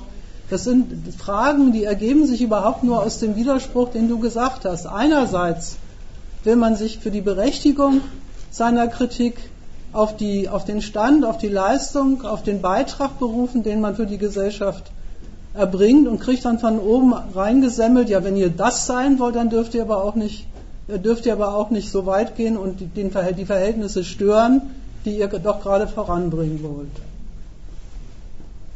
Das können die gut, das Argument.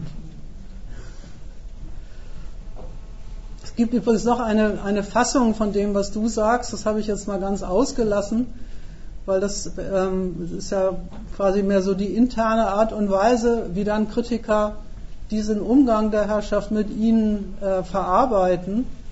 Es gibt in und während und nach Aktionen ähm, die als, Kritik, als Kritikveranstaltung gegen irgendwelche Großereignisse, also G8-Treffen oder jetzt Gorleben oder so, immer Diskussionen über die Frage, äh, war der Protest, ist der Protest richtig gewesen? Und das richtig geht dann genau immer über die Frage der Aktionsformen, Aktionsformen genau unter dem Gesichtspunkt. Einerseits will man mit diesen, mit den Aktionsformen, die man wählt, demonstrieren, wie sehr einem das Anliegen am Herzen liegt und wie wichtig es einem ist und das dann eben auch durchaus durch eine Störung zum Besten geben. Ging es ja auch für sich gar nichts einzuwenden. Und auf der anderen Seite will man ja aber mit seiner Kritik auch ankommen. Man will als berechtigter Protestler äh, akzeptiert sein und deswegen zerstreiten sich die Leute dann selber an der Frage, ob sie nicht Fehler gemacht haben bei, der, bei, der, bei dem Gegensatz, den sie aufrühren, wo sie doch eigentlich den Gegensatz nur deswegen aufrühren wollen, damit das insgesamt alles besser, hinterher besser läuft. Und wenn ich äh, mit meinen Schäden äh, als Betroffene die Straße gehen würde, käme ich ja von der Straße gar nicht runter.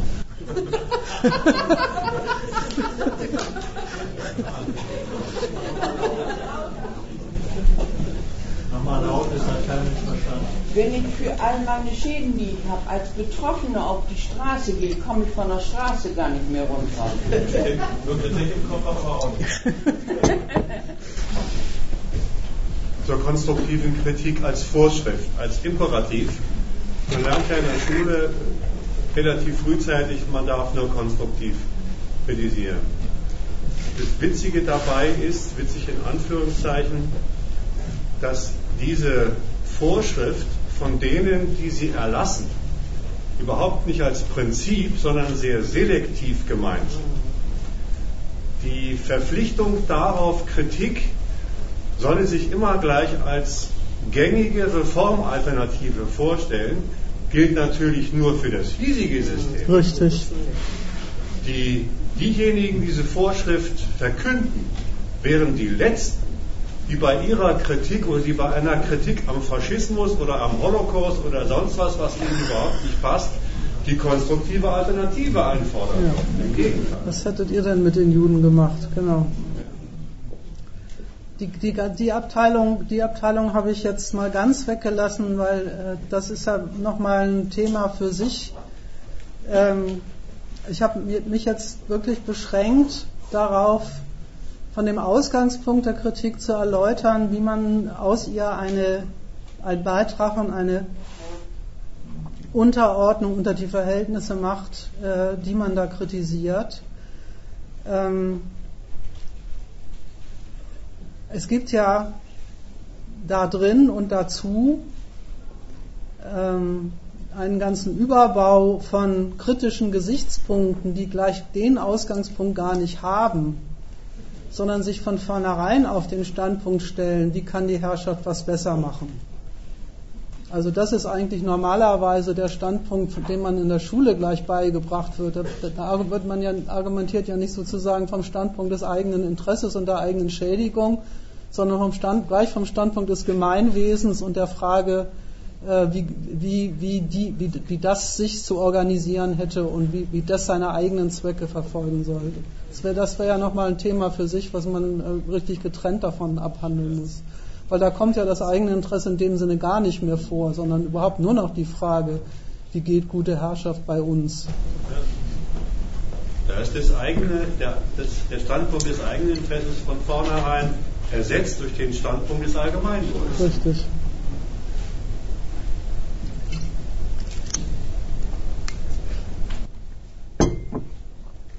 Gut, dann mache ich noch den kleinen Nachtrag, wenn es im Moment keine weiteren Diskussionsbeiträge gibt.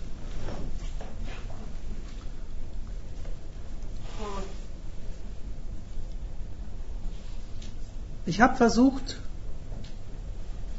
zu erläutern,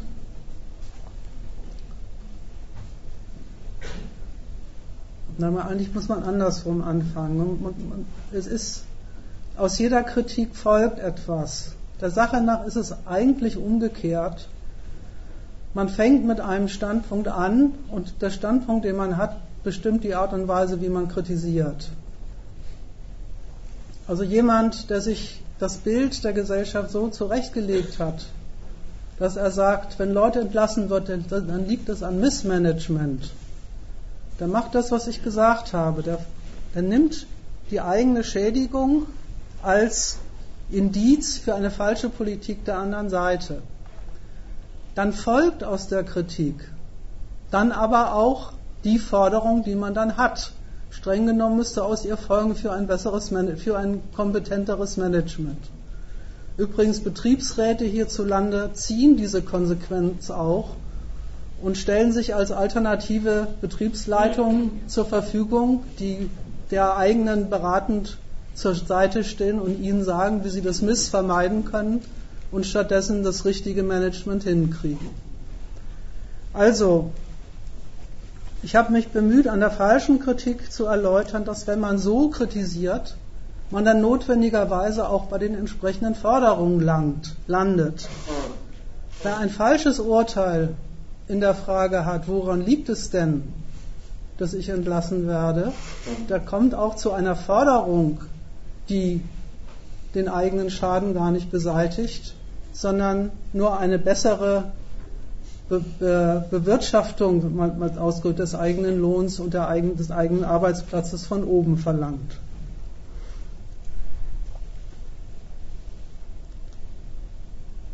Also dass jede Kritik den inkriminierten Sachverhalt loswerden will, das ist und bleibt richtig,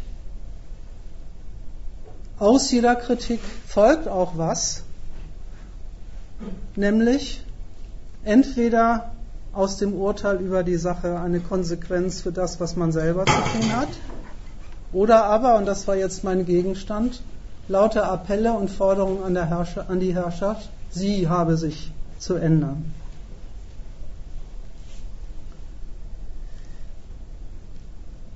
Also man hat es damit zu tun, dass lauter falsche Urteile unterwegs sind in der Frage, woran liegt es denn? Jetzt mal am Beispiel Entlassung, dass ich entlassen werde. Falsche Urteile wie zum Beispiel eben schon gesagt Missmanagement. Ein Urteil, das zum Beispiel heißt, wir haben hier jahrelang geschuftet und jetzt das. Ein Urteil, das heißt, das ist ungerecht, dass es uns gerade trifft. Unser Betriebsteil ist viel leistungsfähiger als die in Portugal und trotzdem machen sie unseren Laden zu und die dürfen weiterarbeiten. Ein Urteil, das heißt, ja, ja, immer auf die Kleinen, wir müssen es wieder ausbaden und die da oben erhöhen sogar noch ihre Bezüge. Aus all diesen Kritiken folgt was. Aus der ersten Kritik folgt, wenn die, das Management Scheiße gebaut hat, dann muss man eben anderes Management einsetzen. Aus der zweiten Kritik, die sind, das ist undankbar, wir haben Jahrzehnte hier geschuftet und jetzt das, folgt in dem Sinne eigentlich gar nichts, sondern wenn, dann wird auf sie Bezug genommen in der Art, dass die Betriebsleitung sich bei der Belegschaft bedankt für die Art und Weise, wie sie immer dem Betrieb zur Seite gestanden hat. Und damit kann man sich dann zufrieden erklären, weil man, weil ja äh, die Betriebsleitung wenigstens gezeigt hat, dass sie die eigene Leistung würdigt. Und aus der dritten folgt entweder, da sind die Gewerkschafter sich immer so ein bisschen uneinig, entweder eigentlich die Forderung, dann sollen sie sie doch dort entlassen und nicht bei uns. Also man, man wünscht sich den Schaden, man wünscht den Schaden anderen an den Hals, den man selber hat. Oder, auch das hat es ja schon in, in Auseinandersetzungen zwischen Betriebsleitung und Gewerkschaften gegeben, die Forderung nach einer gleichmäßigen Beteiligung aller Belegschaften an der an, den, an der Entlassungspolitik. Also nicht alle in Spanien oder nicht alle bei uns und in Spanien, sondern 3000 bei uns und 3000 bei denen. Und aus, und, die, und aus der vierten Kritik folgt übrigens das, da ist die Politik ja auch nicht so blöd, da, da ist sie schon längst drauf gekommen, dass man diese Sorte Kritik offenbar gut bedienen kann. Wenn es im Volk den Standpunkt von der Interessensharmonie gedacht gibt, wir müssen es immer ausbaden und die da oben äh, erhöhen noch ihre Bezüge. Dann kann man dieser Kritik leicht entgegenkommen, indem man sagt, die da oben dürfen auch nicht mehr verdienen. Davon hat zwar kein Arbeiter eine müde Mark mehr, aber er kann sich gerecht behandelt fühlen und seine Kritik, zumindest die Sorte Kritik, ist zum Schweigen gebracht, wenn auch der praktische Schaden damit in keinster Weise beseitigt ist.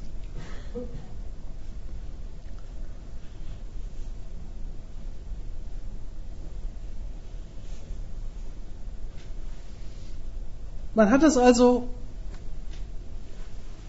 damit zu tun, dass man solche Argumente widerlegen muss. Streng genommen kann man eigentlich nur das Management-Argument überlegen, weil das, das das einzige Argument ist, das tatsächlich sich bemüht darum, so etwas wie einen Grund dafür anzugeben, dass einem so widerfahren wird.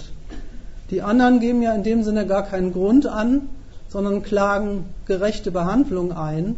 Also schenken sich gleich die Frage, warum passiert das eigentlich, sondern befassen sich nur noch damit, ob man selber bei der Schadensverteilung richtig vorgekommen ist oder nicht. Was ist, das Fehler, was ist der Fehler an dem Argument Missmanagement?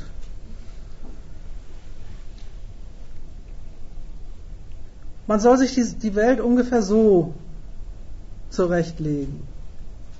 Gutes Management sichert Arbeitsplätze, schlechtes Management führt dazu, dass Arbeiter entlassen werden. Erstens ist Arbeitsplätze sichern kein Zweck eines Managements. Unternehmen kalkulieren mit der Anzahl der Arbeitskräfte und der Zahl der Beschäftigten in der Dauer ihrer Beschäftigung nach Marktlage. Sie konkurrieren mit dem Ergebnis der Arbeitskraft der Arbeiter mit Konkurrenten. Und weil es eben Konkurrenz ist, weil die Betriebe sich wechselseitig mit ihren Produkten den Markt bestreiten, führt das regelmäßig dazu, dass irgendwo an irgendeiner Stelle Kapazitäten zu viel sind. Dann macht eben der Betrieb eine Gesundschrumpfung, streicht Stellen, stellt sich wieder neu auf für die nächste Runde Konkurrenz. Es gibt gar kein logisches, notwendiges Verhältnis zwischen den Maßnahmen des Managements und dem Konkurrenzergebnis. Es ist gar nicht so, dass ob jetzt in einem Betrieb entlassen wird oder neu eingestellt wird oder in einem anderen, quasi sich den richtigen oder falschen Berechnungen des Managements verdanken. Das unterstellt das Argument Missmanagement eigentlich. Das Miss Argument Missmanagement tut so, als gäbe es sowas wie eine richtige Betriebsstrategie und wenn die eingeschlagen worden wäre, wäre das alles nicht passiert und weil die falsch war, deswegen ist es nicht passiert. Der Quatsch daran, den kann man sich übrigens leicht klar machen, ist folgender.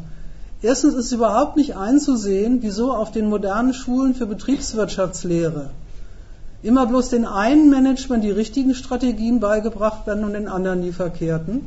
Komisch. Schreiben die nicht voneinander ab oder treffen sich manchmal auf Tagungen und sagen, wie hast du das denn gemacht? Ach so, so machen wir das nächstes Mal auch. Erstes, erstes Argument. Zweites Argument.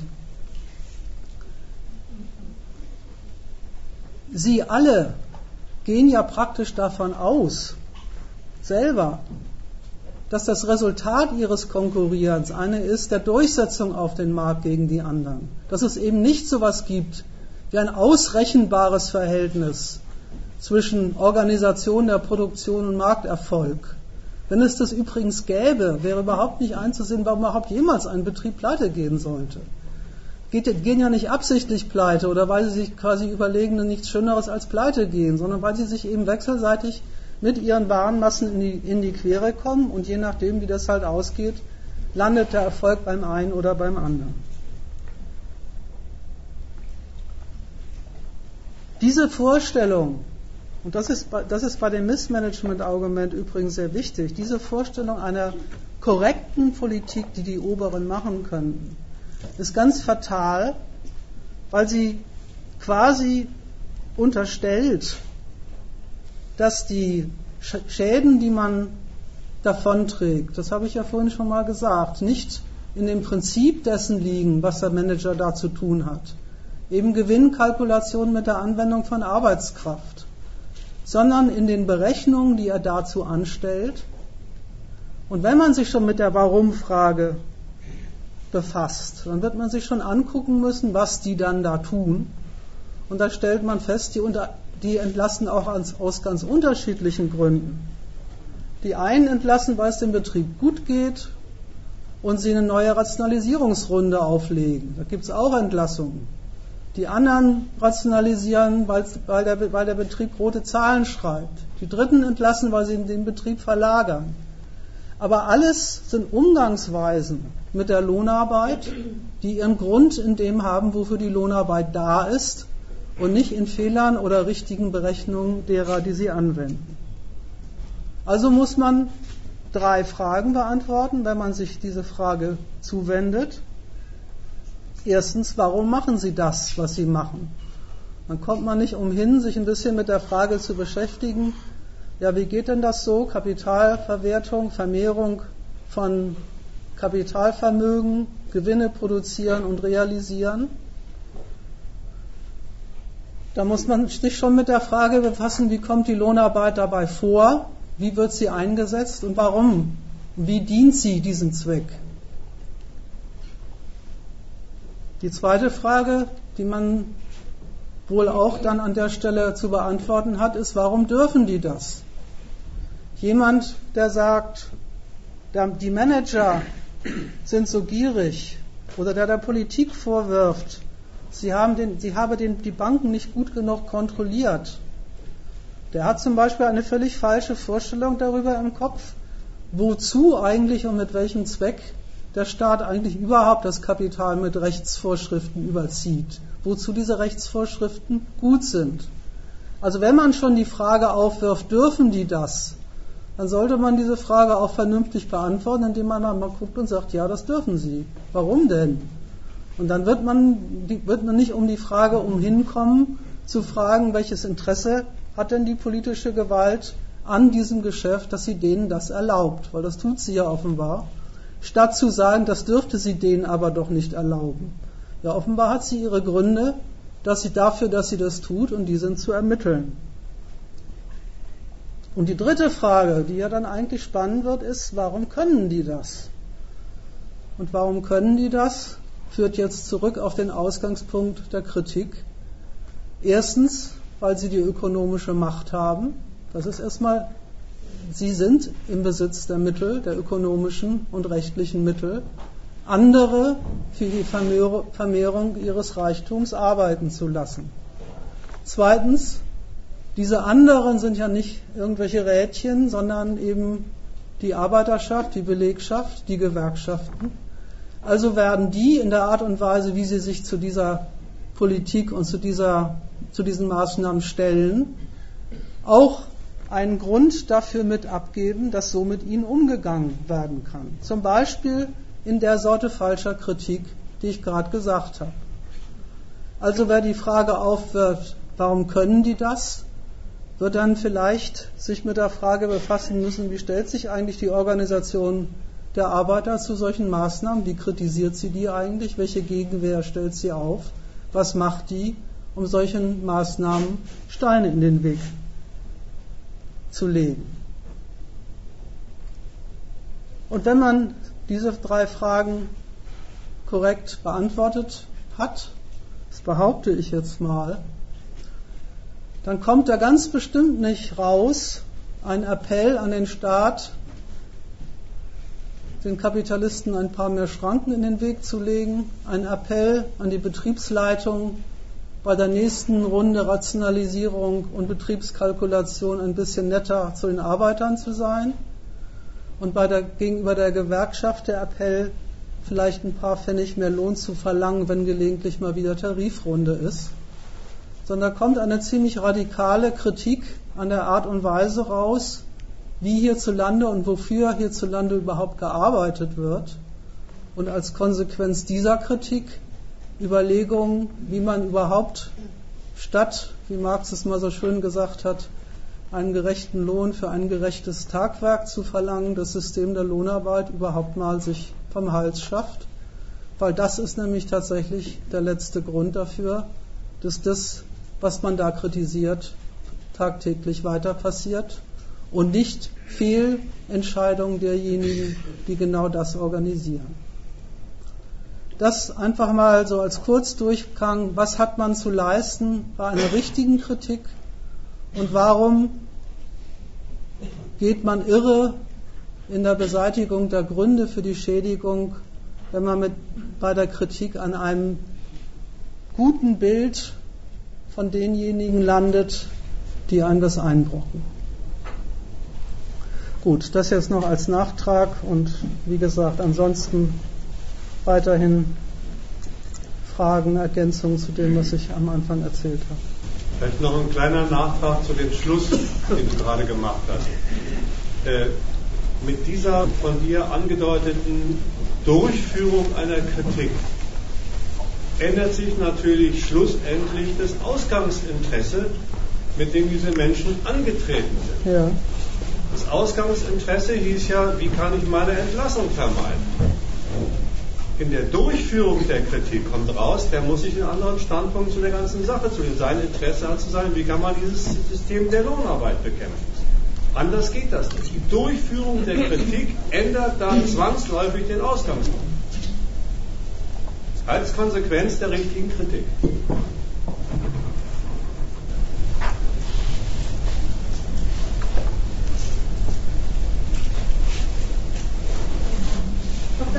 Frage zu Stuttgart 21. Ich meine, dass dort die Schädigung des eigenen Interesses überhaupt gar nicht mehr zum Tragen gekommen ist, dass da ein Fortschritt passiert ist, dass man gar nicht ausmachen kann, was das eigene Interesse ist und dass es gerade deshalb diese Elementschaft bekommen haben, außer dass die Leute Bäume klettern wollten. Äh, vielleicht habe ich das nicht verlesen, aber die haben das gleich verwandelt in eine bessere Bahnpolitik, in eine Staatsfinanzierungspolitik und so weiter. Ich kann mich entsinnen, dass es einen Artikel gab in der Süddeutschen, der versuchte noch krampfhaft ein eigenes Interesse, das beschädigt sein könnte, aufzuführen, dass sein Zug dann noch Verspätung hat oder irgendeine Baustelle Also gar nicht woanders das machen ich habe mich bewusst bei dem ganzen, ja, ich habe mich bewusst bei dem ganzen Vortrag aus der Frage rausgehalten, ähm, was ich von den jeweiligen Interessen halte, die da angemeldet werden. Aber wenn du schon das Thema aufwirfst, würde ich mal Folgendes dazu sagen. Ähm, natürlich kann man auch auf den Fall Stuttgart 21 das Verfahren anwenden, was äh, ich jetzt gerade kurz durchzuführen versucht habe. Man kann sich nämlich die Frage stellen, ähm, wozu, warum ist es für die Macher in, in Bonn, sage ich schon, in Berlin und Stuttgart wichtig, einen neuen Verkehrsknotenpunkt mit angeschlossenem Messegelände, Tagungsorten, neuen Hotels, bla bla bla, dahinzustellen. Was versprechen die sich davon? welche Aufmöbelung des Standorts Deutschlands als Zentrum der Verkehrswege in Europa versprechen die sich davon und wie ergibt sich aus diesem Interesse das Projekt, was sie sich da ausgedacht haben. Und dann kann man durchaus als jemand, dem das nicht gefällt, und das, da ist mir jetzt erstmal völlig egal, warum, wegen dem Baulärm, wegen was weiß ich, weil die Mieten und steigen, kann man sagen, das passt einem nicht. Da will ich mich jetzt mal erstmal gar nicht dazu äußern.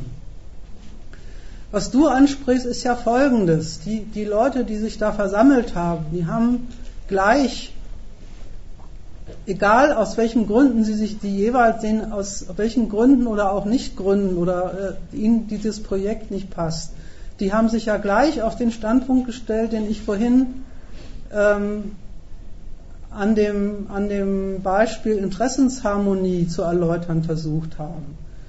Die haben sich gleich auf den Standpunkt gestellt, das ist doch unsere Stadt und das kann doch unsere Herrschaft nicht wollen, dass, dass sie eine Stadt so umflügt, äh, in der lauter gute Bürger wohnen, die doch diese Stadt äh, ihr, zu ihrer Heimat gemacht haben und sie deswegen schätzen. Also das ist, äh, das ist ja der, der ganze, das ist der Inhalt. Und da wollte ich mich jetzt erstmal zu der Frage gar nicht äußern, ob ich jetzt die verschiedenen diversen und auch einander übrigens auch durchaus widersprechenden Anliegen, die sich alle unter dieser Oberüberschrift versammeln, jetzt billige oder nicht billige, sondern wollte, habe das eigentlich als Beispiel dafür anführen wollen, dass genau diese Tour ja dann erstmal auch zu lauter Unsinnsurteilen in der Frage führt, wozu das Projekt eigentlich gut ist. Die ähm, die Kritiker am Projekt befleißigen sich nämlich genau dieser Sorte negativer Urteile, äh, die ich vorhin gesagt habe. Es gibt ein zentrales Argument von denen ist, brauchen wir nicht. Ja, mein Gott, wer hat denn das behauptet, dass die den Bahnhof brauchen? Für sie wird er doch auch gar nicht gebaut. Also wie kommt man auf so einen Schwachsinn, die, also ich nenne es mal jetzt einfach mal Schwachsinn. Die Regierung stellt sich hin und sagt, sie braucht einen Bahnhof. Dann kann man ja durchaus ermitteln, wofür sie ihn braucht. Da ist mir jetzt völlig egal, ob man meint, dass, es, äh, dass man dafür ist oder dagegen. Die Zwecke, weswegen sie einen braucht, die sind auf jeden Fall kritikabel. Bahnhof hin oder her. Aber dagegen zu sagen, ich als Stuttgarter brauche den aber gar nicht. Und deswegen, liebe, liebe Stuttgarter Regierung, darfst du das auch nicht tun fingiert einen Zweck, den die Regierung eigentlich haben müsste, genau diese, diese Methode, die ich vorhin gesagt habe, nämlich eine, äh, Mensch, ein Mensch, eine menschengerechte Umwelt in der Stadt Stuttgart für die Bewohner zu sichern, herzustellen, bla bla bla, fingiert diesen Standpunkt, sagt, gegen den verstoßt ihr euch, den Standpunkt, Standpunkt hat die Regierung gar nicht, gegen den Standpunkt, den wir euch jetzt mal unter, als guten Zweck unterstellen, dass ihr den eigentlich haben müsstet, verstoßt ihr jetzt. Und weil wir die Repräsentanten dieses eigentlich guten Zwecks sind, Stuttgart für die Stuttgarter. Deswegen fühlen wir uns berechtigt, einen heftigen Protest im Namen dieser, dieses guten eigentlichen äh, Zwecks in, in, die Wege zu leiten, den ihr da, den ihr da äh, gegen den Bahnhof, den ihr da plant. Also egal, ob man jetzt, egal wie man jetzt zu den, zu den, zu dem Ausgangspunkt der ganzen Sache steht, die, da, die, der Form des Urteils nach machen die genau das. Sie, sie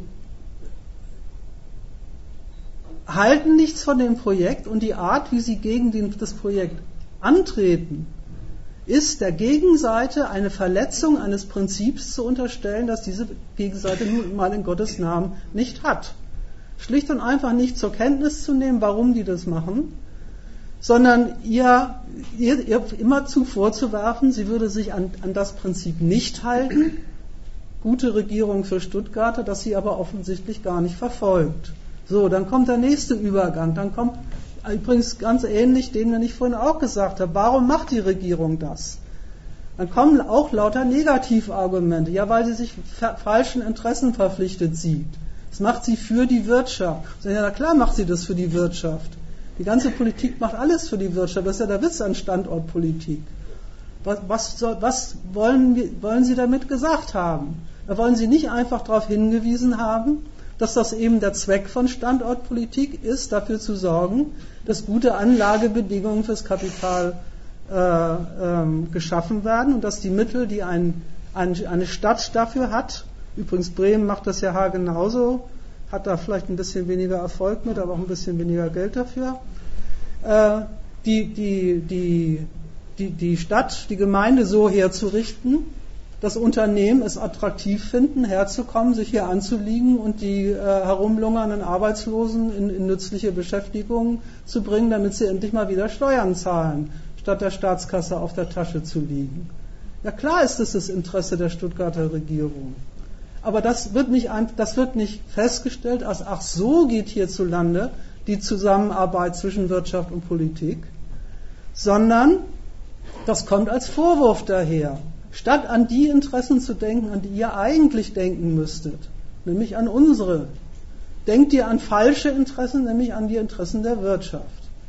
Dann kommt noch ein sehr interessanter Vorwurf, der Vorwurf nämlich, äh, das kostet so viel. Ja, mein Gott. Ja und? Und das Geld könnte man doch für andere Zwecke viel besser benutzen. Wir sagen, ja, das könnte man nicht für andere Zwecke viel besser benutzen, weil Mann ist ja gar nicht das Subjekt des Geldausgebens, sondern eben die, die, die Gemeinde. Und die weiß schon, warum sie ihr Geld für das ausgibt, wofür sie es ausgibt. Die hat eben gar nicht den Standpunkt. Sie kümmert sich um Arbeitslose, Hartz-IV-Empfänger, Schüler, Lehrer, äh, Baumliebhaber, Käferfans und was weiß ich.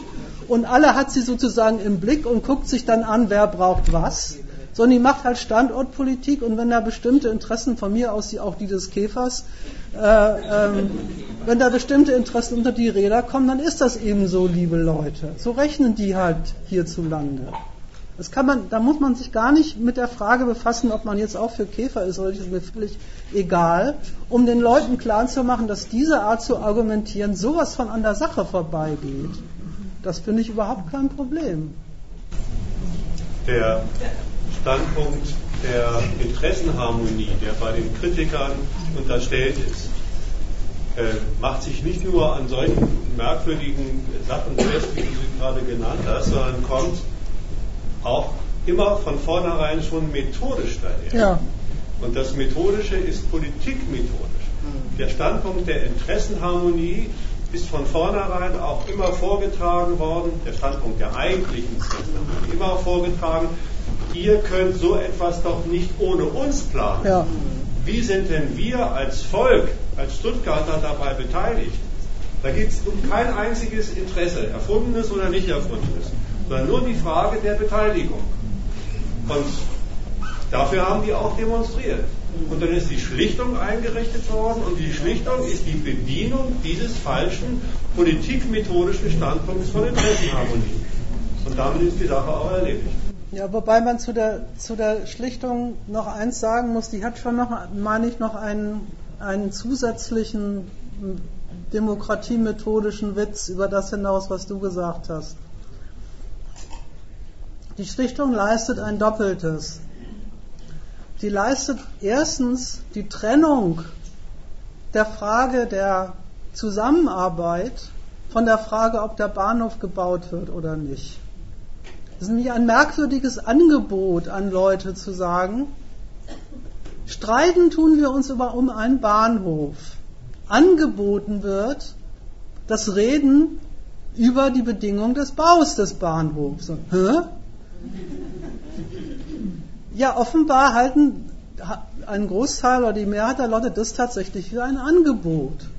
Dann wird dann in dieser blöden Schlichtungskommission tatsächlich über so einen Quatsch diskutiert, wie äh, wie viele Trassen kommen in die Wendlinger Schleife, muss der Flughafen doppelt angebunden werden und lauter so ein Quatsch, wo du dich wirklich fragst, wen interessiert das eigentlich, außer den Stadtplanern? Und alle beteiligen sich fleißig an dieser Debatte, die aber erstmal gar nicht ihr Ausgangspunkt war. Ihr Ausgangspunkt war ja, dass sie gesagt haben, sie meinen, aus Stuttgart würde der Bahnhof nicht nach Stuttgart passen. Die Politik sagt, wir haben ein Angebot an euch und dieses Angebot kann man durchaus würdigen, theoretisch, ohne das Anliegen der Leute zu teilen. Das, An das Angebot nämlich, was die Demokratie den Leuten hier immer macht. Ihr müsst gar nicht mit allem einverstanden sein, was wir machen. Wir reden mit euch drüber. Damit zeigen wir euch, dass eure Meinung uns wichtig ist. Wenn wir dann hinterher anders entscheiden, ist das Vertrauen zwischen Politik und Bürger aber wiederhergestellt. Weil das Vertrauen zwischen Politik und Bürger, das ist doch nicht von so einem blöden Bahnhof abhängig. Das kann man doch auch haben getrennt von der Zustimmung zu der einzelnen Maßnahme, die die Politik macht. Und das ist, ist ja auch so, das ist ja auch wirklich der Witz an dem Vertrauen. Das Vertrauen in die Politik trennt sich von der Frage, was halte ich von Hartz IV, was halte ich vom Bahnhof, was halte ich von diesen, was halte ich von den AKWs. Das Vertrauen in die Politik bezieht sich ganz methodisch auf die Frage, sind das die richtigen im Prinzip für Deutschland, für das Amt? Und da mögen die manches tun, was mir persönlich nicht passt, aber dass sie insgesamt welche sind, die ihre Zuständigkeit richtig wahrnehmen. Das Urteil kann ich trotzdem haben. Und das ist übrigens die Geisteshaltung, das habe ich jetzt hier ganz rausgelassen, weil das wäre der nächste Übergang gewesen. Das ist die Geisteshaltung, mit der man dann wählen geht.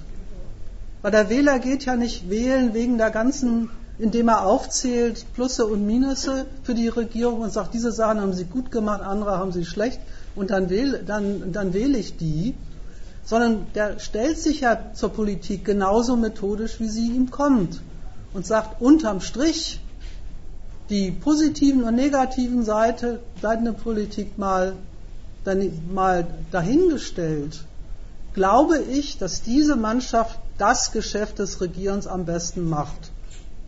Und diese, diese, äh, diese schöne Trennung zwischen dem Inhalt der Politik und der Form der Übereinstimmung, die haben die äh, Veranstalter da in Stuttgart richtig schön an diesem Fall mal so richtig durchgeführt. Also das fand ich, wollte ich noch nachtragen als durchaus äh, bemerkenswert, dass man Leute, eben weil sie auf dem Standpunkt stehen, den der Frag gesagt hat, damit zur konstruktiven Mitarbeit tatsächlich zur konstruktiven Mitarbeit an einem Projekt hin agitieren kann, weil sie erstmal gesagt haben, das wollen sie gar nicht. Und das geht, weil sie selber auf dem Standpunkt stehen, dass sie ja eine Vereinbarung mit der Politik wollen, dass sie ja gar nicht ein endloses Zerwürfnis mit der wollen, sondern auch zu einer Lösung kommen wollen, irgendwie, wo, man, wo, wo, sie am Anfang immer gesagt haben, das ist doch unvermittelbar. Die einen wollen den Bahnhof, die anderen wollen den nicht Bahnhof. Und ich sagte, ja klar, ist auch so. Wenn der eine was will und der andere nicht, dann passt was nicht zusammen. Ja, anscheinend doch. Und zwar so. Ja, da passt letztendlich noch zu diesem Standpunkt, den du sagst, mit dem Kritiker, der, der so befriedigt wird. Zwei Figuren von der Kritik von vorher, in dem stellen sich als Unzufriedene hin Steuerbürger und als Wähler. Also das ist schon die in diesen besonderen Figuren sind sie schon Repräsentanten der Westallgemeingut, von dem aus, dass sie dann vielleicht äh, ihre Kritik ja, äh, äh, ja. Ja, aber die sind, die sind, das ist richtig, die sind aber nicht Vertreter des wirklichen Allgemeinwohls. Die Vertreter des wirklichen Allgemeinwohls sagen, Stuttgart voran mit einer neuen Standortkonkurrenzbedingung. Sie sind ja Repräsentanten eines eingebildeten Allgemeinwohls. Einer Vorstellung von Allgemeinwohl, wie es, wie es ja gar nicht der Realität dessen entspricht, was die Politik als Allgemeinwohl macht. Das macht ja übrigens, das macht ja übrigens gerade den Gegensatz erstmal so scharf, dass die mit, mit einem Rechtsbewusstsein auftreten und sagen, sie sind eigentlich die wirklichen Repräsentanten dessen, was dem Gemeinwesen Stuttgart bekommt. Und, und der Staat ist, versündigt sich quasi an, den, an diesem Standpunkt. Das ist, das ist, da kommt ja die, auch, da übrigens, da kommt auch übrigens die, die, die, der Gegensatz überhaupt her. Ja, da kommt einerseits die Schärfe her, aber andererseits auch eben die, genau. die, die ja. Versöhnung. Ja. Weil sie ja. von diesem eingebildeten Standpunkt aus der, nehmen sie ja ein als äh, äh, für die Berechtigung ihrer Kritik. Ja. Und mit dem werden sie wieder eingefangen. Mhm. Und der, der, der, der Inhalt, der Ausgangspunkt, ja, der fällt dann in der genannten Weise entweder in der Stichung äh, dann raus. Ich wollte noch mal zu deiner Frage nochmal, ich weiß nicht, ob die nicht auf einer falschen Trennung beruht, weil es, es, du bist ja drauf gekommen, da, bei diesem Stuttgart 21 kannst du gar nicht noch irgendwie noch einen rationellen Ausgangspunkt entdecken, da ist ja nur noch diese, dieses gemeinwohlmäßige Denken unterwegs. Das, das mag ja so sein, aber der ist doch irgendwie komisch, weil ich glaube auch bei dem, der ausgehend von einem materiellen Interesse, meinetwegen an seinem Lohn, dabei landet, dass das Management aber irgendwie äh, das Betriebswohl nicht richtig im Griff hat. Der heuchelt auch nicht einfach. Mhm. Das ist, das ist glaube ich, Mhm. also es ist nicht einfach Heuchelei. Nein. Es ist geglaubt. Ja. Die Idee, Heuchelei ist übrigens immer geglaubt, wenn sie gut ist. Geglaubt. Und, und äh, deswegen kann man, und überhaupt so deswegen kann man sich auch wirklich gegen das eigene materielle Interesse für, die, für das Ideal entscheiden. Man sagt, und zufrieden sein, wenn sie einem sagen, wir anerkennen deinen wahnsinnigen Beitrag zum Betriebswohl und tschüss. Also ich finde ich finde das wichtig, da nochmal darauf hinzuweisen, dass diese Gegensetzung, meine ich, nicht stimmt. Zu sagen, das sind vielleicht Heinis da in Stuttgart 21, also ich übertreibe jetzt den Beitrag von, von vorhin, das sind vielleicht Heinis, die haben noch nicht mal in klitzekleiner Weise ihr eigenes Interesse als Ausgangspunkt, sondern argumentieren vom Standpunkt des Allgemeinwohls. Das Allgemein, sie wollen gerade ein Allgemeinwohl, in dem ihr Interesse aufgehoben ist.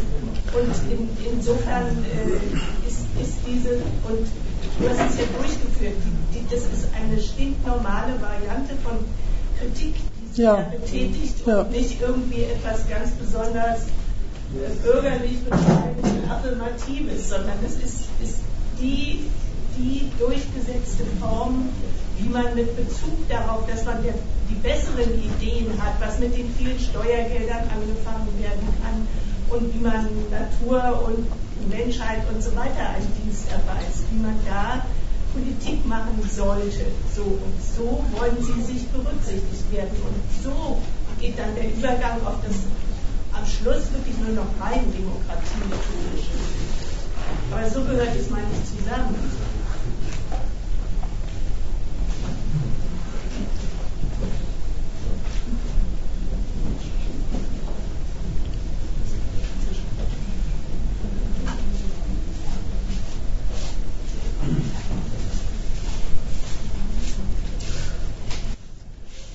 Kann es ja nochmal so sagen, dem,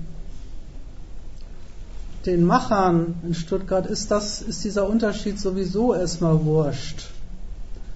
Wenn da Leute antreten und sagen, sie demonstrieren heftigst gegen ein Lieblingsprojekt des Landes und der Stadt, mit dem die sich äh, Standort konkurrenzmäßig nach vorne bringen wollen, dass sie, auf, das sie sehr viel, auf das sie sehr viel Wert legen. Ähm, das hat man ja im Übrigen an der Art und Weise, wie mit den Demonstranten umgegangen worden ist, umgegangen worden ist, auch gesehen. Dann ist ihnen, ist ihnen, ist ihnen erstmal, ist dem Staat erstmal die Frage völlig nebensächlich, ähm, ob, ähm, ob die Motive anerkennenswert, nicht anerkennenswert oder sonst was sind. Das stellt sich erstmal auf den Standpunkt, so dieser Art ein Staatsprojekt zu stören, gehört sich nicht. Das ist erstmal die erste Reaktion und die erste Mitteilung. Alles ist von Rechts wegen durchgeführt worden, die Anhörungen haben stattgefunden, die Bürger sind so berücksichtigt worden, wie sich, wie sich die Berücksichtigung der Bürger gehört. Punkt. Der zweite Schritt ist dann, sich zu überlegen, und inwieweit lässt sich die, die, diese, dieses, dieser Streit zwischen oben und unten an diesem Fall ähm, in, in der Form einer, einer in, die Form einer Vereinbarkeit überführen. Das war ja nicht seine erste Reaktion, das war ja die zweite. Also insofern, wie gesagt, das ist erstmal völlig jenseits der Frage, muss, kann man ja für sich was zu sagen, was man von, den, von dem Standpunkt von denen hält. Der Staat ist, sagt erstmal, äh, Protest okay, aber nur so weit und insofern er sich dann in den Bahnen bewegt, wie, wie er in dieser Gesellschaft sich gehört.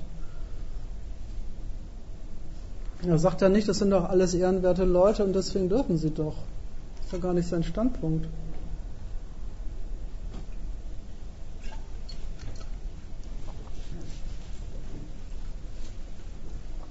Und zu, den, äh, zu, dem, zu dem Ausgangspunkt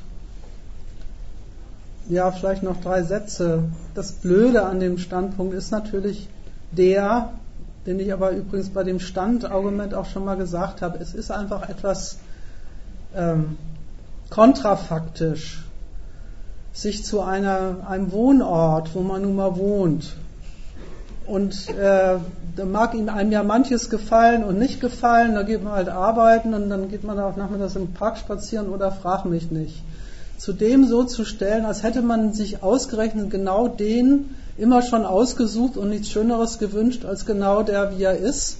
Und der würde jetzt durch so einen blöden Bahnhof gestört. Die, die, die ganzen, das ist, das ist, ähm, das, das habe ich vorhin gemeint mit dem, das ist diese Fiktion des sich selbst ausgesucht habens von lauter Bedingungen, die man sich überhaupt nicht selbst ausgesucht hat, in die man sich halt, indem man sich halt eingerichtet hat und warum das Einrichten besser oder schlechter oder mehr oder weniger gefallen mag, das ist mir auch vollkommen egal.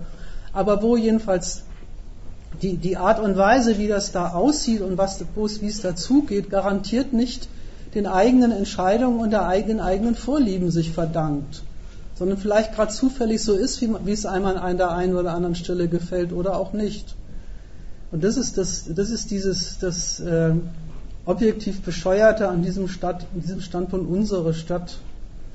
Was, was, die gehört denen doch nicht. Das wird ihnen übrigens auch praktisch vorgeführt, dass sie denen nicht gehören. Glauben sie ja auch gar nicht wirklich.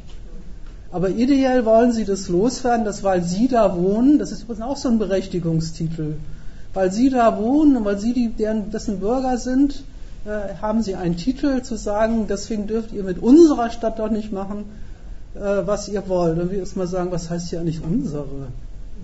Wie viel, wie viel Quadratmeter von der, von der Stadt gehören euch denn? Ich dachte immer, die gehört den Immobilienhain. Übrigens auch schon vor Stuttgart 21. Das ist ein Unsinn.